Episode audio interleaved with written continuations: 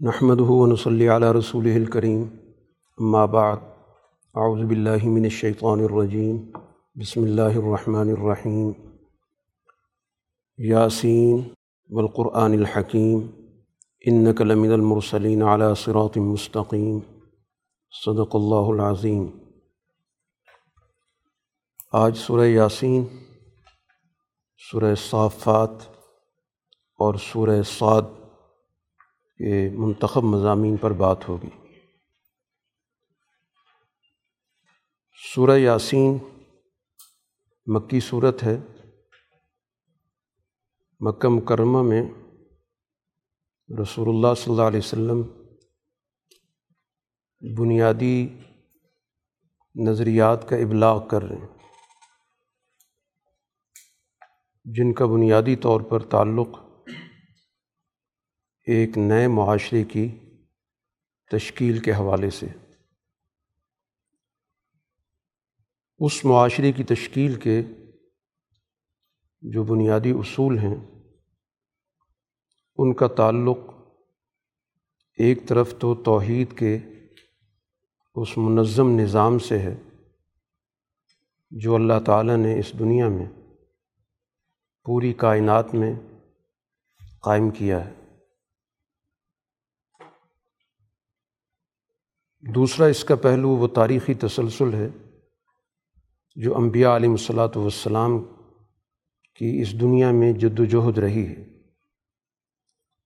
اور تیسری چیز وہ قانون مجازات ہے کہ اعمال اپنے نتائج کے ساتھ مربوط ہیں۔ چنانچہ آغاز میں ہی جس چیز کو بطور دلیل کے پیش کیا گیا وہ قرآن کی صفت حکیم کہ یہ قرآن حکیم آنے والے مضمون پر بذات خود ایک دلیل ہے۔ تو قرآن حکیم جس چیز کو بطور دلیل کے پیش کرتا ہے، تو اسلوب کلام قسم کھانے کا ہوتا ہے۔ اور قسم کا مطلب یہی ہوتا ہے کہ آپ اس چیز کو ثابت کرنا چاہتے ہیں۔ اب قرآن کی حکمت کس چیز کی دلیل ہے؟ خود رسول اللہ صلی اللہ علیہ وسلم کی رسالت کی سب سے بڑی دلیل یہ قرآن کا منظم نظام حکمت ہے۔ کہ اس کے گفتگو میں، اس کے دلائل میں ایک حکمت اور ایک دانائی اور عقل و دانش کے اعتبار سے انسانوں کو متوجہ کیا گیا۔ اور وہ راستہ سرات مستقیم کا ہے۔ یعنی وہ راستہ جس میں کسی ایک طرف جھکاؤ نہیں ہے۔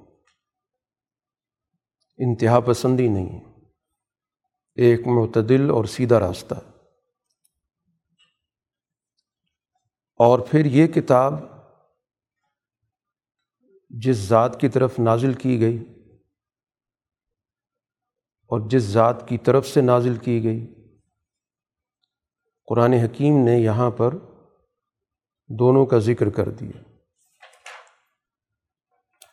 کہ جس ذات کی طرف نازل کی گئی، وہ تو مرسل ہوا، اس کو تو باقاعدہ مقرر کیا گیا۔ وہ از خود یہ پیغام لے کر نہیں آیا۔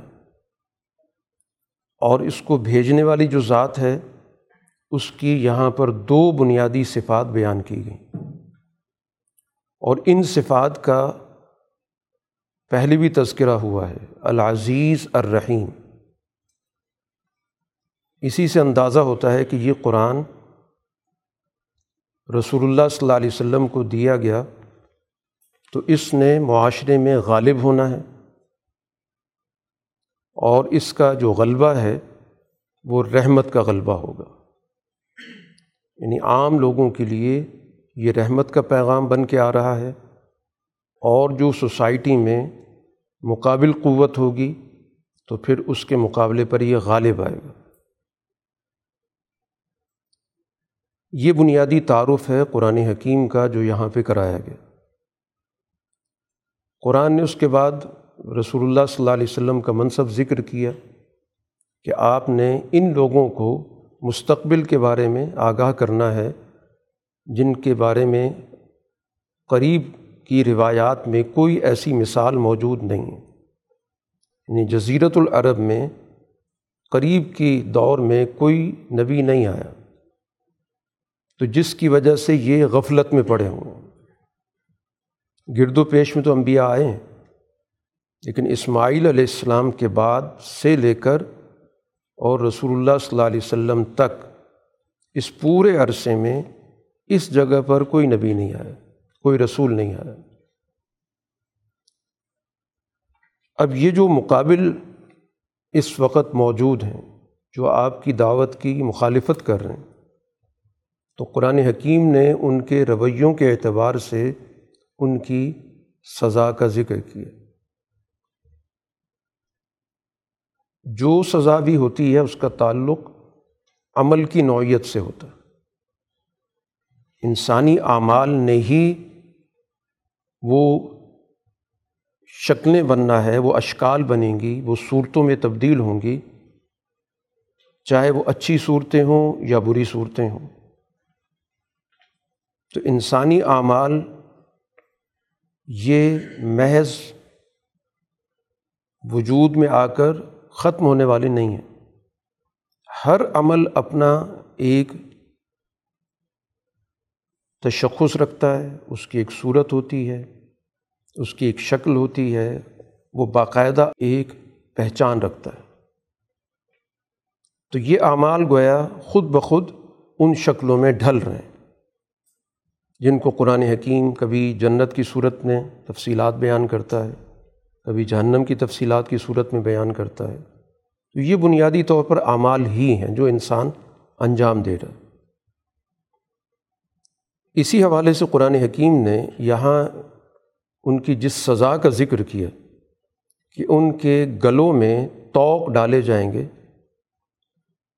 اور وہ ٹھوڑیوں تک ہوں گے جس کی وجہ سے ان کے سر اوپر ہوں گے۔ اب یہ ان کا دنیا کے اندر رویہ ہے۔ کہ دنیا کے اندر یہ اکڑتے تھے۔ ان کی نظریں نیچے جاتی نہیں تھیں، تکبر تھا۔ ان کے سروں کے اندر دوسرے لوگوں کو حقیر سمجھتے تھے۔ تو اسی کیفیت کو جو دنیا کے اندر ان کی موجود رہی ہے، اپنے آپ کو بڑا سمجھنے کی، دوسروں کو حقیر سمجھنے کی، اکڑ کر چلنے کی، نظروں کا نیچے نہ ہونا۔ اسی کو قرآن نے ذکر کیا کہ یہی رویہ جہنم کی صورت میں ایک توق اور اتنا بڑا توق کہ اب واقعتاً ان کی گردن نیچے ہو ہی نہیں سکتی۔ اور اسی طرح قرآن نے ایک اور سزا کا ذکر کیا کہ وجالنا ممبین عیدیم صدن و من خلفیم صدن آگے بھی دیوار، پیچھے بھی دیوار۔ جس کے نتیجے میں ان کو کوئی چیز گرد و پیش کی نظر نہیں آئے گی۔ تو یہ دنیا کے اندر ان کا رویہ تھا۔ کہ دنیا کے حالات، واقعات، تاریخ سے بالکل ان نے اپنے آپ کو علیحدہ رکھا ہوا تھا۔ اپنے آپ کو محفوظ سمجھتے تھے کہ دنیا میں جو مرضی ہوتا رہے، ہماری طاقت بہت مضبوط ہے، ہمارا اقتدار بہت مستحکم ہے۔ ہم نے گویا اپنے گرد و پیش میں دیواریں کھڑی کی ہوئیں تو جس طرح کی سوچ، جس طرح کا رویہ، جس طرح کا کردار انسان کا ہوگا، وہی چیزیں اسی طرح کی شکلیں سامنے آ جائیں گی۔ تو اس وجہ سے یہ جنت اور جہنم انہی انسانی اعمال سے ہی پیدا ہو رہے اب رسول اللہ صلی اللہ علیہ وسلم ایک عرصے سے ان کو بات سمجھا رہے ہیں انظار کر رہے ہیں۔ تو انظار کا مطلب یہی ہوتا ہے کہ جو ان کا کردار ہے، اس کے نتائج سے آگاہ کرنا، اس کے برے نتائج سے آگاہ کرنا۔ تو اتنے طویل عرصے سے جو آپ ان کو گفتگو کر رہے ہیں، سمجھا رہے ہیں، تو قرآن نے کہا کہ ان لوگوں نے طے کر لیا ہے کہ انہوں نے آپ کی بات نہیں ماننی۔ وجہ یہ ہے کہ انظار سے وہ فائدہ اٹھاتا ہے جس کو قرآن کہتا ہے، من تبا ذکر و خشی الرحمٰن بالغیب. جو نصیحت کی پیروی کرتا ہے، جو سوچتا ہے کہ یہ بات کی گئی تو اس بات کا کیا مقصد ہے، اس کی کیا افادیت ہے، اس کا مجھے کیا فائدہ ہے، معاشرے کو کیا فائدہ ہے، میں اپنے اعمال کو کس طرح انفرادیت سے نکالوں، اس اجتماع کے لیے میں اپنے آپ کو وقف کروں، تو جس کے اندر یہ جذبہ ہوگا، وہ انظار سے فائدہ اٹھائے گا۔ اور پھر جس کے اندر اس برتر ذات، رحمان ذات کے سامنے پیش ہونے کا، جس کے ذہن میں تصور ہو کہ جو ذات رحمان ہے، جو انسانیت کے لیے رحمت پیدا کرنے والی ہے اور انسانیت کو کمال تک لے جانے والی ہے، میں اس ذات کی مخالفت کر کے اس کے اس پورے نظام رحمت کی اس دنیا کے اندر میں مخالفت کر کے اپنے لیے نقصان کماؤں گا۔ تو جس کے اندر یہ احساس ہوگا تو اس کو انظار کا فائدہ ہوتا۔ ہے جس کی سوچیں بند ہو جائیں اور وہ اپنے مخصوص خول سے باہر نہ نکلے تو نبی کا انظار ظاہر اس پہ مؤثر نہیں ہوتا، کیونکہ کوئی بھی عمل دو طرفہ ہوتا ہے۔ کہ نبی کی طرف سے بات مکمل پہنچے، ابلاغ ہو، دلائل کی صورت میں، واقعات کی صورت میں، حقائق کی صورت میں، اور اگلا آدمی ان چیزوں پر ذہنی طور پہ آمادہ ہو کہ میں نے غور کرنا ہے، سوچنا ہے۔ تو پھر جا کے انظار سے فائدہ ہوتا ہے۔ اگر ایک فریق اپنی آنکھیں بند کر لے کہ میں نے تو بات کسی بھی صورت میں قبول نہیں کرنی۔ تو پھر ظاہر بات ہے کہ انظار کا اسے فائدہ نہیں ہوتا۔ اب قرآن حکیم نے کہا کہ یہ جو کچھ بھی کر رہے ہیں، ان کو یہ بتا دیا جائے کہ اللہ تعالیٰ کی طرف سے باقاعدہ ایک قانون طے شدہ ہے اور وہ نتائج کا قانون ہے۔ تو اس لیے یہ دنیا سے چلی بھی جائیں، فوت بھی ہو جائیں، مر بھی جائیں، ان کا وجود ختم نہیں ہوتا۔ جو بھی انسان دنیا میں وجود پذیر ہو چکا ہے، یہ ہمیشہ موجود رہے گا۔ مختلف مراحل سے گزرتا رہے گا۔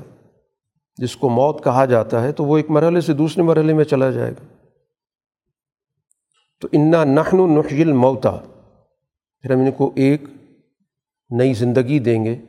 اور جو کچھ بھی ان کی اس دنیا کے اندر جو بھی کردار رہا ہے، پھر اس کردار کے مطابق لوگوں نے اس راستے کو اگر اختیار کیا، وہ سب چیزیں ہم یہاں پر محفوظ کر لیں گے۔ کہ کس کس آدمی کو تم نے دنیا کے اندر غلط راستے پر ڈالا تھا۔ تو جو قیادت کر رہے ہیں، ظاہر ہے بہت سارے لوگوں کو وہ گمراہ کرتے ہیں۔ تو ہم ان نتائج کو، ان اثرات کو بھی مرتب کر لیں گے۔ اور ہر چیز ہمارے پاس محفوظ ہے۔ یہ تو ایک بنیادی بات یہاں پر قرآن نے سمجھائی۔ اس کے بعد قرآن نے کہا کہ دنیا کے اندر یہ انظار کا عمل رسول اللہ صلی اللہ علیہ وسلم کی طرف سے کوئی نیا یا کوئی انوکھا یا پہلا نہیں ہے۔ دنیا کی تاریخ کا مطالعہ ہونا چاہیے۔ اور مطالعہ تاریخ ہمیں بہت سارے حقائق کو سمجھنے میں مدد دیتا ہے۔ تو ایک واقعہ ذکر کیا گیا اصحاب القریہ کا، ایک بستی کا واقعہ۔ جہاں پر اللہ تعالیٰ نے اکٹھے تین رسول بھیجے۔ پہلے دو بھیجے، پھر تیسرا اس کے بعد ان کے ساتھ بھیجا۔ گویا ایک اجتماعی طور پر ایک ذمہ داری دی گئی۔ اب یہ تینوں اس بستی میں جا کر ان کو سمجھانے کی کوشش کرتے ہیں۔ اب جب وہ ان کو سمجھاتے ہیں کہ ہم باقاعدہ یہاں پر ایک پیغام لے کر آئے ہیں، تو جواب یہ ملتا ہے کہ آپ کا امتیاز کیا ہے؟ ہم ہی جیسے تو انسان ہیں۔ اگر کوئی اور مخلوق ہوتی، ہم سے برتر مخلوق ہوتی، تو پھر تو ہم اس کی بات کو کوئی حیثیت دیتے۔ تم تو ہم ہی جیسے انسان ہوں اور دوسری بات یہ کہی کہ اللہ نے کوئی چیز نازل نہیں کی۔ تیسری چیز یہ کہ تم جھوٹے ہو۔ یہ تین گویا انہوں نے دعوے کر کے ان تینوں نمائندوں کو مسترد کر دی ان کا جواب واضح تھا کہ جس نے بھیجا ہے وہ یقینی طور پر جانتا ہے۔ تردید وہ کرے گا نا جس نے بھیجا ہے کہ میں نے بھیجا یا نہیں بھیجا۔ ایک تیسرا آدمی کہے کہ نہیں بھیجا، تو بیتو کسی بات ہے۔ اور ہمارے ذمے بات پہنچانا ہے، ہم نے پہنچا دی ہے۔ جس کو قرآن کہتا ہے البلاغ المبین یعنی ایک بات کو واضح طور پر، دلائل کے ذریعے واضح کرنا، مختلف طریقوں سے بات کو پہنچانا۔ اگر ایک طریقے سے بات سمجھ میں نہیں آ رہی، دوسرے طریقے سے، تیسرے طریقے سے، جس طرح قرآن حکیم نے مختلف ذہنیتوں کو سامنے رکھ کر اپنی گفتگو کی ہے۔ تو ان تمام ذہنیتوں کو سامنے رکھ کر جب گفتگو کی جاتی ہے تو وہ البلاغ المبین ہوتی ہے کہ ایک واضح پیغام دے دیا گیا۔ اب بجائے اس کے کہ اس پیغام کے حوالے سے کوئی سوال ہے، کوئی اشکال ہے، کوئی اعتراض ہے، وہ کریں۔ تو جاہلیت کا طریقہ یہ ہوتا ہے کہ شخصیت کو موضوع بنایا جاتا ہے۔ کہ تمہاری وجہ سے تو بد فالی پھیل گئی، بدشگونی ہو گئی ہے نحوست پھیل گئی۔ ہے اور پھر اس کے بعد اس چیز پر بھی اکتفا نہیں کیا، بلکہ آخری بات یہ کر دی کہ اگر آپ لوگ اپنے کام سے باز نہیں آئیں گے تو ہم آپ کو سنسار کریں گے۔ اور ہماری طرف سے آپ کو بڑا دردناک قسم کا سلوک کا سامنا کرنا پڑے گا۔ تو ان نمائندوں نے، ان رسولوں نے جواب میں کہا کہ اگر کوئی تمہیں نحوست محسوس ہو رہی ہے، بدشگونی ہے، تو تمہارے ساتھ ہے۔ کیونکہ اس طرح کی چیز بنیادی طور پر اعمال سے تعلق رکھتی ہے، کسی کی شکل سے، کسی فرد سے تعلق نہیں رکھتی۔ اگر سوسائٹی کے اندر حالات خراب ہیں، بد امنی موجود ہے، بھوک موجود ہے، بے چینی موجود ہے تو وہ تمہاری کردار کے اندر موجود ہے۔ اور ہم تو تمہیں یاد دہانی کرا رہے ہیں کہ اپنے حالات پر، گرد و پیش پر، اپنے رویوں پر نظر ثانی کرو۔ اور تمہارا مرض کیا ہے؟ ان تم قوم مصرفون کہ تم قانون توڑتے ہو، تم وسائل کا ضیاع کرتے ہو تم وسائل کو دوسرے لوگوں سے روک کے رکھتے ہو، یہ سب چیزیں گویا اصراف میں آتی کہ وسائل کو روک کے رکھنا اور ان وسائل کو صرف اور صرف اپنے ذاتی مفاد کے لیے بے دریغ استعمال کرنا۔ اب اسی گفتگو، اسی مکالمے میں یہ جو گفتگو ہوتی رہی، ظاہر ہے کہ اس پہ ایک عرصہ لگا۔ اور یہ آخر میں یہ گفتگو دھمکی تک پہنچ گئی۔ تو قرآن کہتا ہے کہ اسی دوران جس جگہ کی یہ بات ہو رہی ہے، کیونکہ تاریخی طور پر اس کا تعین واضح طور پر نہیں ہو سکا، اندازے مقرر کیے گئے کہ یہ کون لوگ تھے۔ کوئی کہتا انتاکیہ کی بستی تھی، وغیرہ وغیرہ۔ لیکن قرآن کو ان چیزوں سے دلچسپی نہیں ہوتی کہ وہ اس طرح تاریخی شہروں کا تعین کرے۔ قرآن تو اس کو ایک بطور مثال کے پیش کر رہے کہ یہ رویوں کی ایک مثال ہے جو دنیا کے اندر انبیاء کے سامنے آتی رہی ہے۔ یہ کسی جگہ کا، کسی جغرافیے کا مسئلہ نہیں۔ تو بہرحال اس علاقے میں کوئی بھی جب شہر ہوتا ہے، کوئی جگہ ہوتی ہے تو اس کا نشیب و فراز ہوتا ہے کچھ۔ ہم کہتے ہیں یہ بالائی بستی ہے، یہ زیری بستی ہے۔ تو اس بستی کے بالکل ایک کونے سے ایک آدمی دوڑتا ہوا ہے، جو ان انبیاء پر ایمان رکھتا تھا۔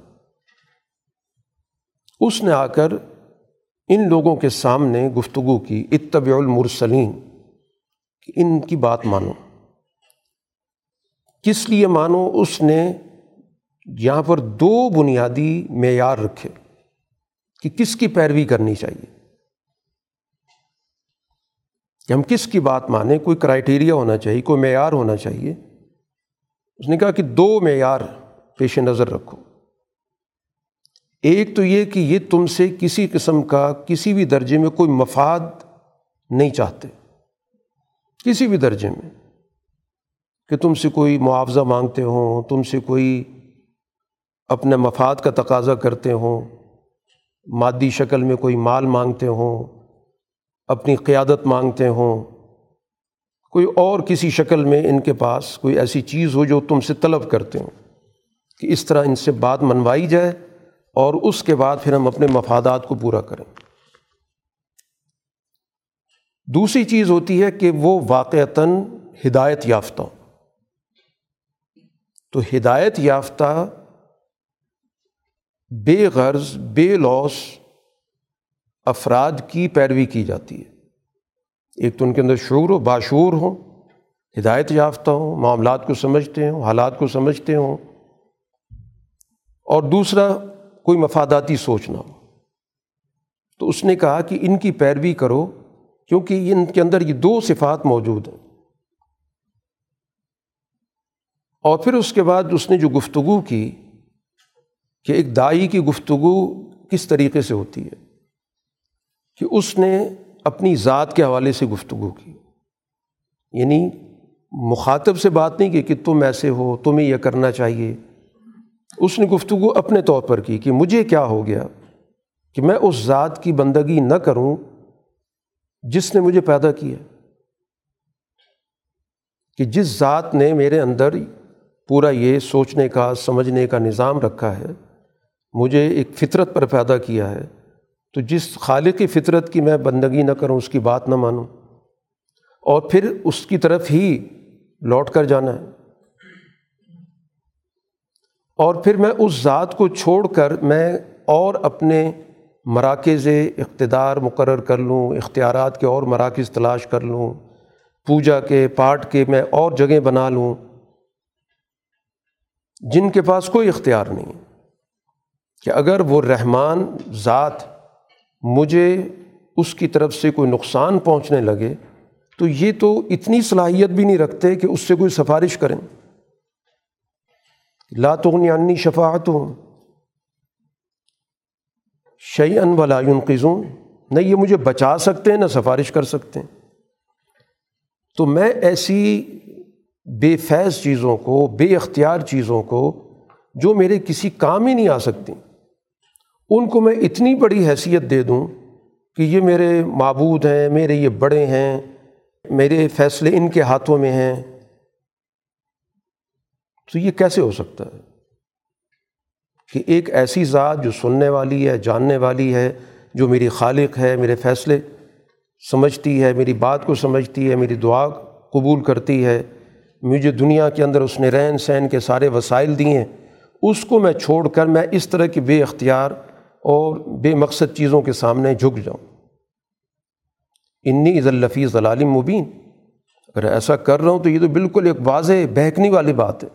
کوئی چھپی ہوئی بات بھی نہیں ہے، بھٹکنے والی بات ہے۔ اور پھر اس کے بعد اس نے اعلان کیا کہ میں تو ایمان لا چکا ہوں۔ بربکم، جو تمہارا رب ہے، میں اس پہ ایمان لایا ہوں۔ جو جس نے تمہیں اس دنیا کے اندر وجود بخشا اس دنیا کے اندر وسائل دیے جس نے تمہیں اس دنیا کے اندر سارا ماحول دیا، عقل دی، دانش دی، سمجھ دی، میں تو اس پہ ایمان لے آئیں فس معاون تم بھی سن لو۔ تو یہ گویا کہ اس نے اس موقع پر دعوت دی، تو قرآن حکیم نے اس کو یہاں بطور مثال کے پیش کی۔ اور پھر اس کے بعد قرآن نے ذکر کیا کہ اس کو کہا جنت میں داخل ہو جاؤ۔ تو روایات میں کہ اس کے ساتھ بستی کے لوگوں نے تشدد کیا، اس کو مار دیا۔ تو یہ اللہ نے اس کو پیغام دیا اور پھر وہ جنت میں بھی جا کر اس کی جو سوچ ہے وہ اجتماعی ہے۔ وہ کہتا ہے، کاش میری قوم جان لیتی کہ یہاں اللہ تعالیٰ نے مجھے کتنی عزت دی ہے۔ اور جو بھی میری زندگی کے اندر کوئی کمی بیشی ہے، اس نے معاف کر دی۔ یعنی وہاں پر بھی اس کی سوچ یہ ہے کہ یہ قوم سیدھے راستے پر آ جائے۔ تو اجتماعی سوچ جب انسان کے اندر ہوتی ہے تو وہ دنیا سے چلا بھی جائے تو وہ سوچ اس کے اندر موجود رہتی ہے۔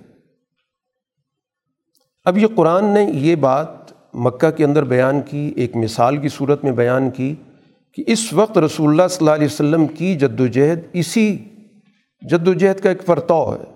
آپ بھی یہی گفتگو کر رہے ہیں۔ اور یہاں کے مکہ کی بستی والی اسی طرح کا ان کا طرز عمل ہے، یہی طریقۂ کار ہے۔ اور جو بھی آپ کے ساتھ آ کر شریک ہوا اور ان کو سمجھانے کی کوشش کرتا ہے، وہ اس پہ پل پڑتے ہیں۔ حضرت ابوبکر رضی اللہ تعالیٰ عنہ مسجد حرام میں جا کر بات کرتے ہیں تو ان کو اتنا مارا جاتا ہے، تشدد کیا جاتا ہے کہ ان کو بے ہوشی کی حالت میں گھر منتقل کیا جاتا ہے۔ اور اس کیفیت میں بھی جب ہوش آتا ہے تو پوچھتے ہیں، حضور صلی اللہ علیہ وسلم کا کیا حال؟ تو قرآن گویا واقعے کے ذریعے جو بیان کرتا ہے، اصل میں اس واقعے کو بطور مثال کے بیان کرتا ہے، کیونکہ جس ماحول میں گفتگو ہو رہی ہوتی ہے، اس ماحول کے اندر ایک حساسیت ہوتی ہے۔ اس لیے بات قرآن اس حساسیت کو سامنے رکھ کر کرتا کہ اس ماحول کے اندر پیغام کو کیسے پہنچایا جائے۔ تو اس لیے وہ کسی واقعے کا تذکرہ کرتا ہے اور واقعے کے تذکرے سے مراد موجود حالات کے حوالے سے رہنمائی کرنا ہوتا ہے۔ قرآن حکیم نے یہاں پر پھر ان دلائل کو بھی پیش کیا ہے جن کا تعلق انسانی سوسائٹی سے کہ انسانی سوسائٹی میں یہ جو اللہ تعالیٰ کی نعمتیں ہوتی ہیں، اس پر پوری سوسائٹی کا حق ہوتا ہے۔ کسی خاص گروہ کا نہیں ہوتا۔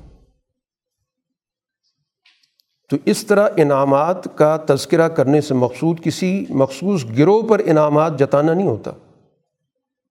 وہ انعامات تو اللہ نے کل انسانیت کے لیے کیے ہوتے ہیں، کل معاشرے کے لیے کیے ہوتے ہیں۔ تو اب ان انعامات کے ذریعے موجود حالات کا تجزیہ بھی ہوتا ہے اور پھر اس کے بعد مستقبل کے حوالے سے بھی رہنمائی ہوتی ہے۔ مثلاً قرآن نے کہا، آیت الحم الارض المیتا تمہارے سامنے ایک ایسی زمین کی مثال ہے جو مردہ ہو چکی ہے۔ اب یہ مردہ زمین دونوں معنوں میں ہوتی ہے۔ ایک واقعتاً بنجر زمین ہو گئی، بے آباد زمین ہو گئی۔ تو ایک وقت گزرتا ہے، پھر اس زمین پر بارش ہوتی ہے، پھر وہ زمین نئے سرے سے چیزوں کو اگانے لگ جاتی ہے۔ اب یہ گویا کہ ایک سادہ انداز ہے اس چیز کو دیکھنے کا۔ اسی سے قرآن نے کہا کہ دیکھو، جب یہ زمین نئے سرے سے زندہ ہو گئی اور چیزوں کو پیدا کرنے لگ گئی اور اس سے تم اپنے وسائل بھی تلاش کر رہے ہو، اپنی ضروریات بھی پوری کر رہے ہو۔ تو پھر اسی طرح دنیا کے اندر اللہ تعالیٰ نے جو انسانوں کے زندہ ہونے کی بات کی ہے، تو یہ زندگی اس دنیا کے اندر مردہ معاشروں کو بھی ملتی ہے۔ اسی طرح مردہ معاشرہ ہوتا ہے، تو اس مردہ معاشرے پر اللہ تعالیٰ کی طرف سے انبیاء کی فکر، انبیاء کی وہی کی صورت میں ان پر ایک انعام ہوتا ہے، تو وہ مردہ معاشرہ بھی اسی طرح اٹھ کھڑا ہوتا ہے۔ جو اس سے پہلے مفلوج ہو چکا ہوتا ہے۔ تو اب قرآن نے حصی مثال کے ذریعے یہ بات بھی بتا دی کہ ایک انسانی سوسائٹی کے اندر جو انسانی اخلاق ہیں، انسانی تعاون کی صورتیں ہیں، انسانوں کا مل جل کر ایک سال معاشرہ بنانا ہے، تو اس کی صورت کیا ہوتی ہے؟ تو قرآن نے اسی مثال سے اس کو سمجھا دیا کہ وہ بھی اسی طرح ہی اس کا احیاء ہوتا ہے۔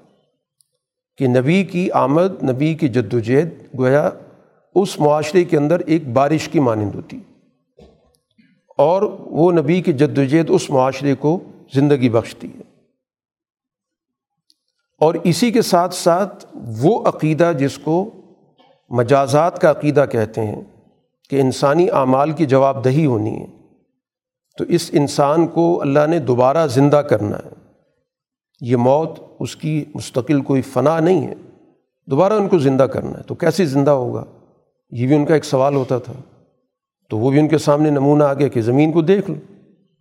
کہ جس زمین کو تم کہتے ہو مردہ ہے، اس سے کوئی چیز نہیں اگ رہی، کچھ نہیں پیدا ہو رہی، بنجر ہے، بے آباد ہے۔ اسی زمین کے اندر بارش ہو جاتی ہے۔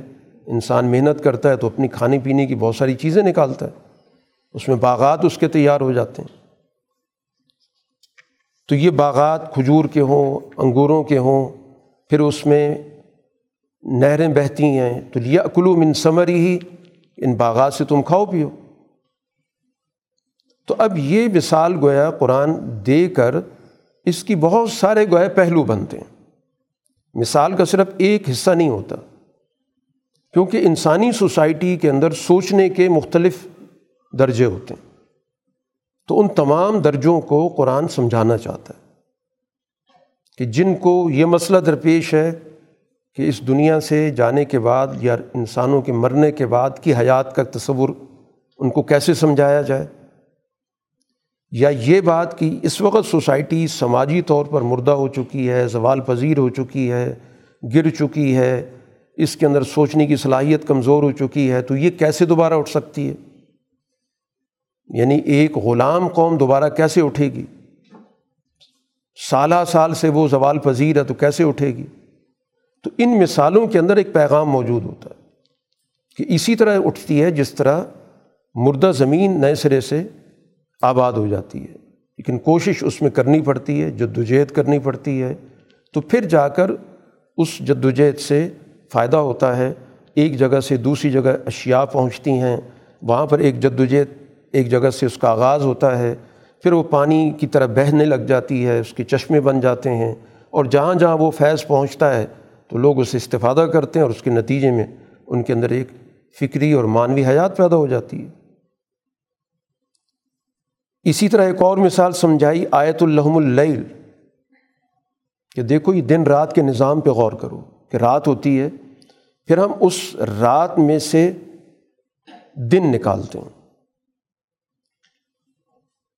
یا اسی طرح دن ہوتا ہے، اس میں سے ہم رات نکالتے ہیں۔ تو یہ دن رات کا جو نظام چل رہا ہے، یہ خود بتاتا ہے کہ تبدیلی کا عمل دنیا کے اندر تمہارے مشاہدے میں کہ چوبیس گھنٹے کے اندر تم رات کے عمل سے بھی گزرتے ہو اور اسی طرح دن کے عمل سے بھی گزرتے ہو۔ تو گویا معاشرے کے اندر حالات ایک سطح پر ہمیشہ نہیں رہا کرتے۔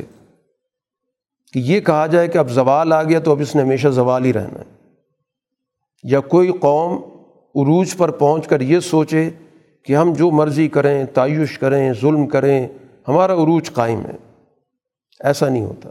یہ دن رات کا نظام بہت کچھ سوچنے اور سمجھنے کی دعوت دیتا ہے۔ اور پھر اسی طرح اس سسٹم کو ایک چلانے والی ذات موجود ہے تو بڑے منظم طریقے سے ایک سسٹم چل رہا ہے۔ تو کائناتی نظام میں ان چیزوں کا جو کردار ہے دن رات کا، اس کو بنیاد بنا کر بتایا جا رہا ہے کہ سماج کے اندر بھی اسی طرح کا ایک منظم نظام ہوگا۔ تو کائنات کی طرح جو انسان اس سے فائدہ اٹھا رہا ہے دن کے نظام سے، رات کے نظام سے، تو وہ ایک سسٹم کی وجہ سے اٹھا رہا ہے۔ اگر یہ سسٹم ختم ہو جائے تو اسی کو قیامت کہا جائے گا۔ اسی طرح اس کی تفصیلات میں قرآن نے سورج چاند کے نظام کا ذکر کیا کہ آپ دیکھیں ہر روز سورج کا ایک طے شدہ نظام ہے، تقدیر العزیز العلیم، کہ اللہ تعالیٰ کا ایک طے شدہ نظام ہے، جو غالب ہے، علم والا ہے۔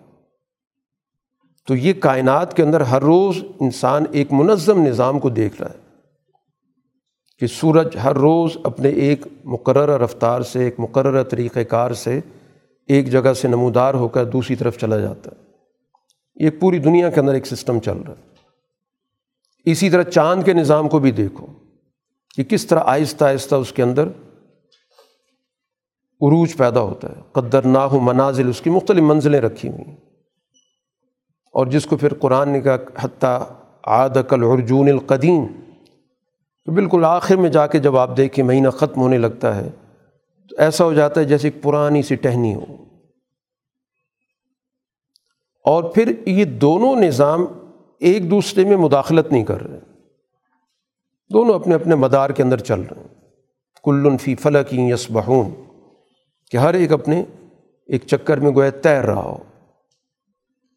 تو یہ ایک منظم نظام خود بتاتا ہے کہ اس یہ کائنات کسی اندھی بحری قوت سے نہیں چل رہی۔ یہ ایک بڑی منظم طاقت ہے جو علیم السمیع ہے، جس کو قرآن نے یہاں پر ذکر کیا، عزیز العلیم ہے، وہ غالب اور علم والا ہے۔ یہ دنیا کے اندر تصور پایا جاتا ہے کہ ایک کوئی اندھی بحری قوت ہے کہ جس سے بس چیزیں چل رہی ہیں۔ تو ایسا نہیں ہے، وہ قوت باقاعدہ علم رکھتی ہے، علم پیدا کرتی ہے اور باقاعدہ اس کو اس نے طے شدہ طریقوں پر مرتب کیا۔ اسی طرح ایک اور مثال دی ہے اسی بات کو سمجھانے کے لیے کہ اللہ کا نظم و ضبط موجود ہے۔ ایک پورا کائناتی نظام باقاعدہ ایک طے شدہ نظام سے چل رہا ہے۔ اور کچھ چیزیں وہ ہیں جس کو خود انسان جس کے اندر اپنا کردار بھی ادا کرتا ہے۔ تو اب جو اگلی مثال دی گئی اس کا تعلق انسان کی جو تجارتی طریقۂ کار ہے سمندر، دریا کے ذریعے ایک منظم نظام اس کی تجارت کا چل رہا ہے۔ قرآن نے اس کو بھی بطور دلیل کے پیش کیا کہ انا حملنا ضروریتوں فل فلک المشحون۔ کہ ہم نے ان کی نسل کو ایک بھری ہوئی کشتی میں ان کو اٹھایا۔ اب چاہے وہ واقعہ ہو نو علیہ السلاۃ والسلام کے دور میں جب جو بھی نسل انسانی اس وقت موجود تھی، اس میں اس کی حفاظت کی گئی۔ یا ہر دور کے اندر جو ایک پورا نظام چل رہا ہے، ایک جگہ سے لوگ دوسری جگہ پر جا رہے ہیں۔ اور صرف کشتی یا جہاز رانی نہیں، بلکہ اس کے علاوہ بہت سارے وسائل ہیں۔ قرآن نے یہاں پر نام نہیں لیا، قرآن نے ایک عمومی بات کی کہ وہ خلق نہ لہم مسلی ما یرکبون اس جیسی بہت ساری چیزیں ہم نے پیدا کیں جس پر انسان سفر کر رہا ہے۔ اب جو بھی بار برداری کا جتنا بھی سسٹم دنیا کے اندر اس وقت پایا جاتا ہے۔ چاہے وہ ہوائی طریقے سے ہو بری طریقے سے ہو، یہ سارے وسائل دنیا کے اندر موجود ہیں۔ اور قرآن یہ کہتا ہے کہ اگر ہم ان جہازوں کو جو سمندر پہ چل رہے ہیں غرق کرنا چاہیں، تو ان کی فریاد کو کوئی بھی نہیں پہنچے گا۔ اور نہ ان کو کوئی چھڑا سکتا ہے، سوائے اللہ کی رحمت ہے کہ جس نظام رحمت کے نتیجے میں دنیا کے اندر یہ سارا سسٹم چل رہا ہے۔ کہ اس دنیا کو اللہ تعالیٰ نے ایک وقت تک قائم رکھنا ہے تو انسانی فائدے کی جو چیزیں ایک جگہ سے دوسری جگہ پر جا رہی ہیں۔ اب یہ جتنا بھی سسٹم ہے، یہ کل انسانیت کے لیے بنایا گیا۔ اس پر اگر کوئی ایک طبقہ قابض ہو جاتا ہے، وسائل پر قبضہ کر لیتا ہے، تو پھر اسی سے سوسائٹی کے اندر خرابی پیدا ہوتی۔ قرآن کہتا ہے اتقو مابین ایدی کم و ماخلفکم لعلکم ترحمون۔ یہ دعوت دی جاتی ہے کہ ان وسائل کو درست طریقے سے استعمال کرو۔ اس کے لیے قرآن نے کہا کہ مابین ایدی کم و ماخلفکم آنے والے نتائج کو بھی سامنے رکھو اور اس چیز کو بھی سامنے رکھو کہ تمہارے پیچھے کیا ہوگا، تمہارے بعد کیا ہوگا۔ موجود چیزوں کو بھی سامنے رکھو کہ اس وقت کیا نتائج سامنے آ سکتے ہیں۔ اور یہ چیز بھی ذہن میں رکھو کہ تمہارے جانے کے بعد دنیا کے اندر کیا نتائج پیدا ہوں گے۔ تو گویا اپنے اندر سوچ پیدا کرو موجود حالات کے تقاضوں کی بھی اور آنے والے حالات کے تقاضوں کی بھی، تاکہ تم پر رحم کیا جائے کہ اپنی سوچ کے اندر وسعت پیدا کرو، کل انسانیت کی سوچ اختیار کرو۔ تو اگر تم اپنی سوچ کو محدود کر دو گے، اپنی ذات تک، اپنے مفادات تک، تو پھر تو سوسائٹی کے اندر ظلم پیدا ہوگا۔ اور ان کے پاس اللہ تعالیٰ کی طرف سے جو بھی حکم آ رہا ہے تو منہ موڑ رہے ہیں۔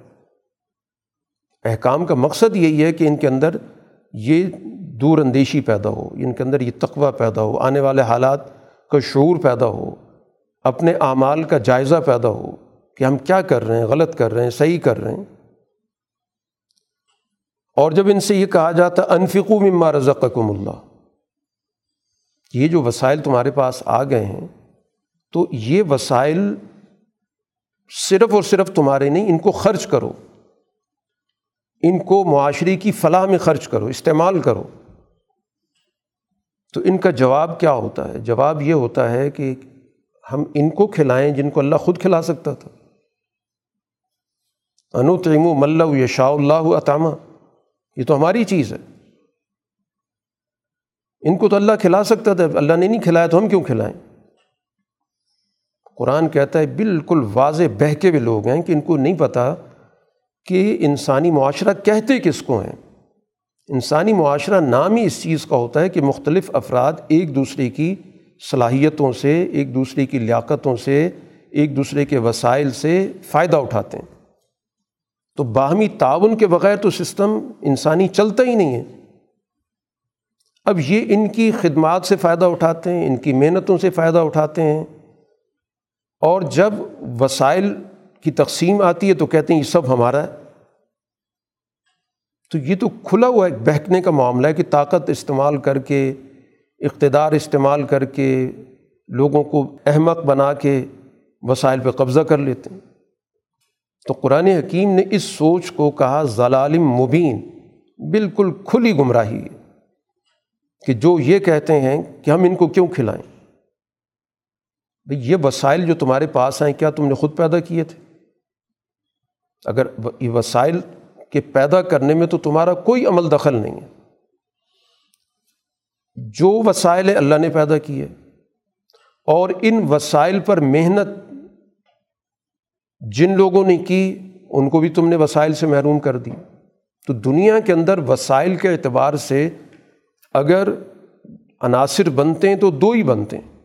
ایک نظام قدرت بنتا ہے، جو اللہ تعالیٰ نے اس کائنات میں جو کچھ ودیت کر دیا، جو کچھ رکھ دیا، یہ پورا جو سسٹم چل رہا ہے دنیا کا، یہ تو قدرت کا نظام ہے۔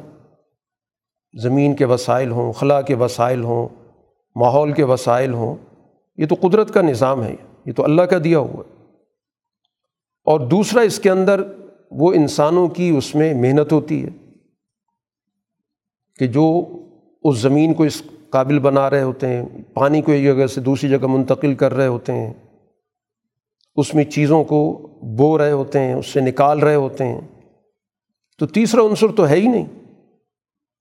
تو اب یہ تیسرا عنصر گویا ان چیزوں پر قابض ہو کر اور اس بات کا اعلان کرتا ہے کہ ہم ان وسائل کو اپنے قبضے میں رکھیں گے اور ہم ان کو بالکل نہیں دیں گے۔ اور اگر دینا ہے تو اللہ خود دے دے۔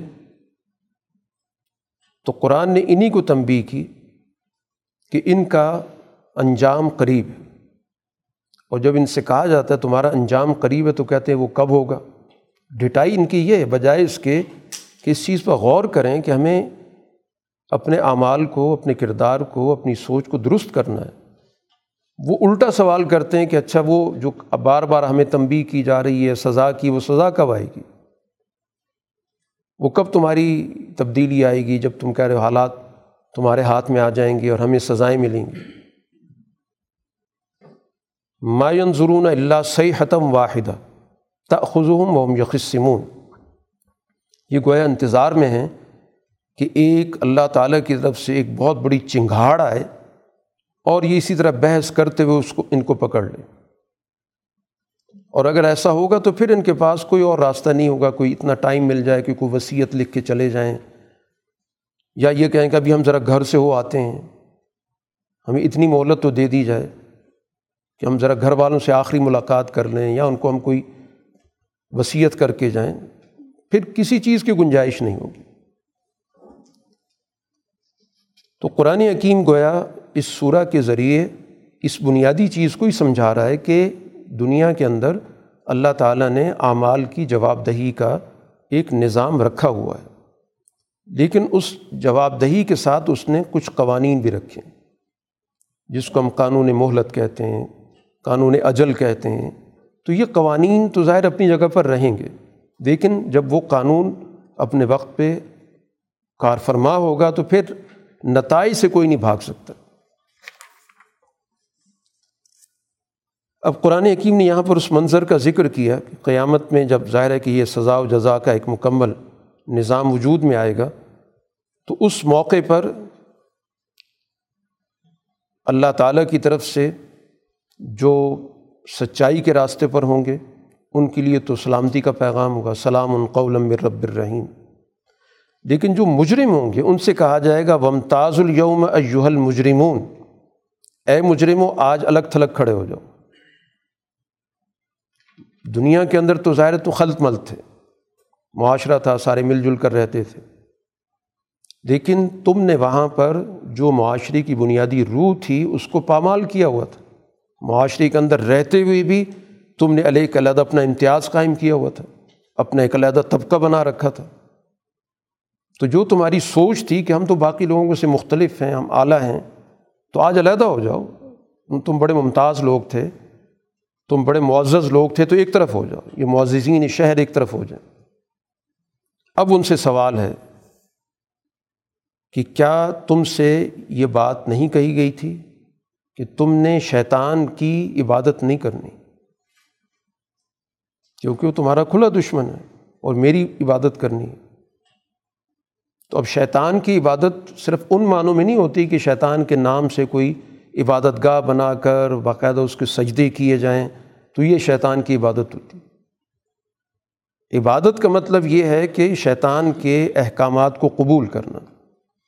چاہے اس کی سیاست کے احکامات ہیں، معیشت کے احکامات ہیں، معاشرت کے احکامات ہیں، پوجا پاٹ کے جس شعبے کے بھی ہوں، یہ ساری عبادت کہلاتی اور اللہ کی عبادت بھی اسی طرح جامع ہوگی۔ اللہ کی عبادت کا مطلب صرف یہ نہیں ہوگا کہ صرف اس کے سامنے رکو سجدہ ہو جائے گا۔ اور باقی سارے معاشرتی، سیاسی، معاشی معاملات میں ہم نے کسی غلط نظام کی پیروی کرنی۔ ہادہ سرات المستقیم یہ سیدھا راستہ تھا۔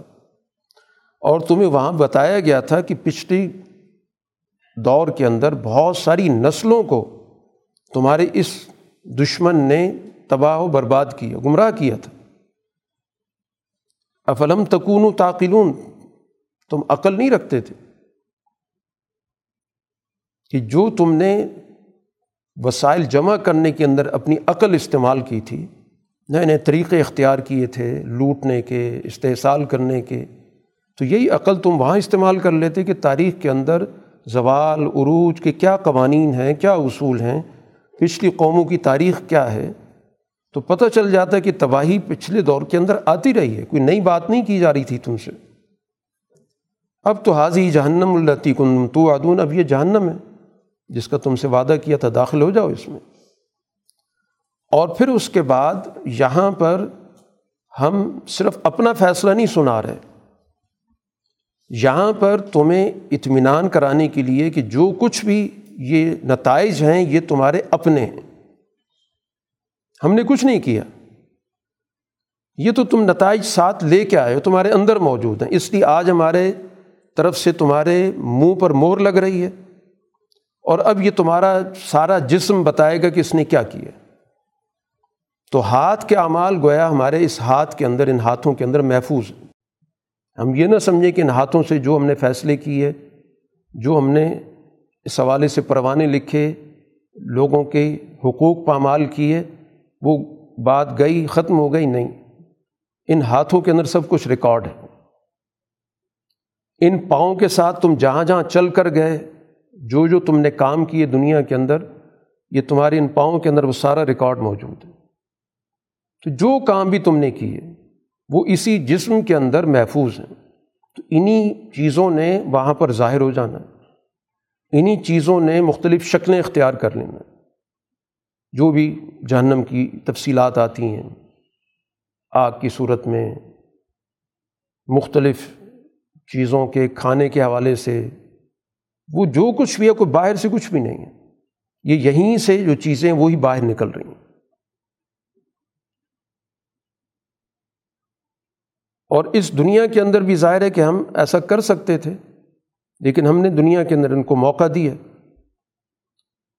تو قرآن حکیم اس پورے قانون مجازات کا یہاں تعارف کرا رہا ہے کہ یہ دنیا کا کے اندر جو کردار ہے، یہ آخرت کے اس کے ساتھ جڑا ہوا ہے۔ یہ ایک دوسرے سے الگ تھلگ نہیں ہے۔ تو جو کچھ جزا، سزا ہے، وہ یہیں انسانی اعمال ان کو پیدا کر رہے ہیں۔ ہمیں ان کی شکلیں اس وقت نظر نہیں آ رہی۔ بظاہر سمجھا جا رہا ہے کہ بڑے تعیش کے ساتھ یہ شخص رہ رہا ہے۔ اس کا سسٹم چل رہا ہے، اس کے قوانین چل رہے ہیں، اس کی بات مانی جا رہی ہے۔ لیکن یہ سب کچھ کوئی نہ کوئی بھیانک شکل اختیار کرتی جا رہی ہے چیز۔ اسی کے ساتھ رسول اللہ صلی اللہ علیہ وسلم کی جو دعوت ہے، اس کا قرآن نے تعارف کرایا کہ آپ کی دعوت حقائق پر مبنی۔ یہ کوئی محض تخیلاتی گفتگو نہیں ہے۔ اسی وجہ سے ہم نے آپ کو شعر و شاعری کی تعلیم ہی نہیں دی کہ جس میں انسان اپنے خیالات کا، تخیلات کا ذکر کرتا ہے، جس کا حقائق سے کوئی تعلق نہیں۔ تو یہ شعر و شاعری نہیں ہے اور یہ آپ کے شایان شان بھی نہیں تھی۔ ان و اللہ ذکر و قرآن مبین۔ یہ خالص ایک نصیحت ہے اور ایک واضح وہ چیز ہے جو پڑھی جا رہی ہے۔ لیون ذرا منکان حین و یحق القول الکافرین تاکہ آپ ان لوگوں کو آگاہ کر سکیں جن کے اندر واقعتاً حیات ہے، جو سوچنے والے ذہن ہیں، جو ذہنی طور پہ مردہ ہو چکے ہیں، جو اپنے مفادات میں اپنے آپ کو اتنا گرا چکے ہیں کہ وہ مفادات کے پیچھے اپنی سوچ کو ختم کر چکے ہیں، مردہ ہو چکے ہیں۔ تو جن کی عقلیں مردہ ہو گئیں، جن کی شعور ختم ہو گئے، ان کو تو انظار کا کوئی فائدہ نہیں۔ ہاں جن کے اندر شعور موجود ہے، سوچنے کا عمل موجود ہے، تفکر موجود ہے، سوچتے ہیں حالات پر، تو انظار اسی کو فائدہ دے گا۔ تو اسی وجہ سے سوچنے والے ذہن کو ہی دعوت دی جاتی ہے۔ مردہ ذہنوں کو کوئی دعوت نہیں دی جاتی۔ قرآن حکیم ان ساری تفصیلات کو یہاں پر اس لیے ذکر کر رہا ہے کہ تاکہ جو بنیادی پیغام تھا قرآن کا جہاں سے بات آغاز ہوا تھا کہ القرآن الحکیم، یہ حکمت کی باتیں ہیں جن کے اندر باقاعدہ انسان کو سوچنے کی، سمجھنے کی دعوت دی جا رہی۔ اب اسی دنیا کے اندر، اس سوسائٹی کے حوالے سے یا جن سوسائٹیز کے اندر ظاہر ہے کہ چوپائے پائے جاتے ہیں، جانور پائے جاتے ہیں، قرآن نے اس کو بھی بطور مثال کے پیش کیے۔ کہ اب یہ چوپائے تم نے تخلیق تو نہیں کیے لیکن تمہاری ملکیت میں آ جاتے ہیں، تم ان سے فائدے اٹھاتے ہو۔ جو بھی فائدے کی شکل ہو، کھانے کی، پینے کی، سواری کی، اب قرآن کہتا ہے اس کا شکر کیوں نہیں ادا کرتے؟ افلا یشکرون۔ اب شکر کا مطلب صرف یہ نہیں کہ وہ زبان سے شکر کہہ دیں۔ قرآن جب عملی چیزوں کے حوالے سے بات کرتا ہے تو اس کے شکر کا مطلب یہی ہوتا ہے کہ ان چیزوں سے استفادے کے لیے دوسرے لوگوں کو اس پورے عمل میں شریک کرنا۔ کیونکہ جب یہ چیز انہوں نے نہیں پیدا کی، اللہ نے پیدا کی ہے، تو جس نے پیدا کی ہے، تو اس کی مخلوق کو ان تمام فوائد میں شریک ہونا ضروری ہے۔ اس نے سب کے لیے پیدا کی ہو، اور جو اس کا مالک بن کے بیٹھ گیا، وہ اس سے دوسروں کو محروم کرے۔ تو یہ سب سے بڑی ناشکری۔ تو قرآن حکیم کا گویا اس صورح کے اندر بنیادی موضوع یہی رہا کہ اس دنیا کے اندر جو موجود نظام ہے، نعمتوں کا نظام، دنیا کے اندر انسانی تمدن کا نظام، جو سماجی طور پر انسان کو اس دنیا کے اندر اللہ تعالیٰ نے سازگار حالات دیے تو یہ جو کچھ بھی اللہ تعالیٰ کی طرف سے انعامات کا نظام ہے، یہ کل معاشرے کے لیے ہے، کل انسانیت کے لیے ہے اور اس کے جو نتائج جڑے ہوئے ہیں مجازات کے اعتبار سے، اس مجازاتی نظام کو یہاں پر اللہ تعالیٰ نے دلائل کے ذریعے اور حقائق کے ذریعے ہمارے سامنے واضح کیا اس لیے سورہ کا اختتام کیا گیا، فسبحان الزی بیدی ملکوت کلی شعی وہ ذات جس کے پاس ہر چیز کا اقتدار ہے۔ دنیا کے اندر کوئی بھی چیز اس کے اقتدار سے باہر نہیں ہے۔ تو اس لیے جو اقتدار میں شراکت کر رہے ہیں، اقتدار پہ قبضے کر رہے ہیں، تو در حقیقت یہ اللہ تعالیٰ کے ساتھ اختیارات میں جو شریک ہونے کا تصور ہے، کسی بھی شکل میں، یہ در حقیقت شرک کے علاوہ کچھ بھی نہیں۔ تو اس شرک کے تصور سے نکلنے کی ضرورت ہے۔ تو وہ شرک جیسے فکری ہوتا ہے، اعتقادی ہوتا ہے، اسی طرح اس شرک کے جو اثرات ہوتے ہیں، وہ معاشی، معاشرتی، سیاسی، سماجی بھی ہوتے ہیں۔ تو اس وجہ سے ملکوت کلی شعی ہر چیز کی حکومت، یہ اللہ کی ذات کا اس میں منفرد ہونا، اس میں کسی کی شراکت کا نہ ہونا اس کو ماننا یہ بنیادی سوچ ہے، فکر ہے، جس کے لیے انبیاء آتے رہے جس کے لیے اللہ تعالیٰ نے اس پوری کائنات کو بطور دلیل کے پیش کیا۔ وہ الہی ہی ترجعون اور اسی کی طرف تم لوٹ کر جاؤ گے۔ سورت صافات کا آغاز ہوا ہے۔ بس صافات صفن فضاجرات زجرن فتالیات ذکرن ان الحکم لواحد۔ مکی صورت ہے۔ اور مکی صورت کے اندر بنیادی طور پر رسول اللہ صلی اللہ علیہ وسلم کی وہ جماعت جو وہاں پر آپ کی تربیت میں موجود ہے، اس کا قرآن حکیم یہاں پر شروع میں ذکر کر رہا ہے۔ اس طور پر کہ ایک وہ جماعت ہے جو اس دنیا کے اندر رسول اللہ صلی اللہ علیہ وسلم کی تربیت سے وجود میں آ رہی ہے۔ اور اسی طرح کا اللہ تعالیٰ کا ایک نظام الہیاتی بنیادوں پر اوپر موجود ہے۔ یہ دونوں نظام گویا ایک دوسرے کے ساتھ جڑے ہوئے ہیں۔ تو سب سے پہلے تو اس اوپر کے نظام کو سمجھنے کی ضرورت ہے کہ وہاں پر اللہ تعالیٰ نے باقاعدہ جو بھی چیز بنائی، بڑی سسٹمیٹک بنائی ہے۔ عرش ایک کنٹرول روم ہے۔ جہاں سے پوری کائنات کے نظام کو چلایا جاتا ہے۔ اور پھر اس کے لیے وہاں پر اللہ تعالیٰ نے سب سے پہلے ایک ایسی جگہ رکھی ہے، مقدس جگہ، جس کو حضیرت القدس کا عنوان دیا جاتا ہے۔ ایک مقدس ایوان۔ جس مقدس ایوان میں اللہ تعالیٰ کے بہت اعلیٰ درجے کی جو فرشتے ہیں، وہ موجود ہوتے ہیں۔ اور پھر اس، اسی طرح اس دنیا سے جو بڑی اعلیٰ شخصیات انبیاء کی صورت میں رہی ہیں، وہ جب اس دنیا سے اٹھائی جاتی ہیں تو پھر ان کی ارواح بھی وہاں پر ہوتی ہیں۔ ان کو کہا جاتا ہے ملئے اعلیٰ، ایک اعلیٰ درجے کی مجلس۔ تو اللہ تعالیٰ کا ایک نظام جب عرش کی تجلی کے ذریعے ملئے اعلیٰ کے پاس آتا ہے، وہ اس پر گفتگو کرتے ہیں۔ پھر ان سے نچلے ایوان میں آتا ہے۔ اس میں ورکر قسم کے، کارکن قسم کے فرشتے موجود ہوتے ہیں، جن کا کام اوپر سے آنے والے احکامات کو اخذ کر کے اس پہ عمل درآمد کرانا ہوتا ہے۔ اور پھر وہ سسٹم نیچے منتقل ہوتا ہے اس دنیا کے اندر۔ تو ایک بڑا منظم نظام ہے۔ تو اس نظام کو پہلے قرآن نے متعارف کرایا کہ بس صافاتی صفن کہ صف بندی کا ایک نظام ہے، بڑا منظم نظام ہے، جیسے ایک صف بندی ہوتی ہے۔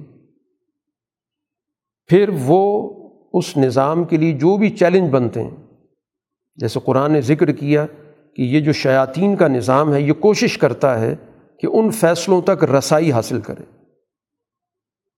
تو ان کو سختی کے ساتھ وہاں سے ڈانٹ ڈپٹ کے پسپا کر دیا جاتا ہے۔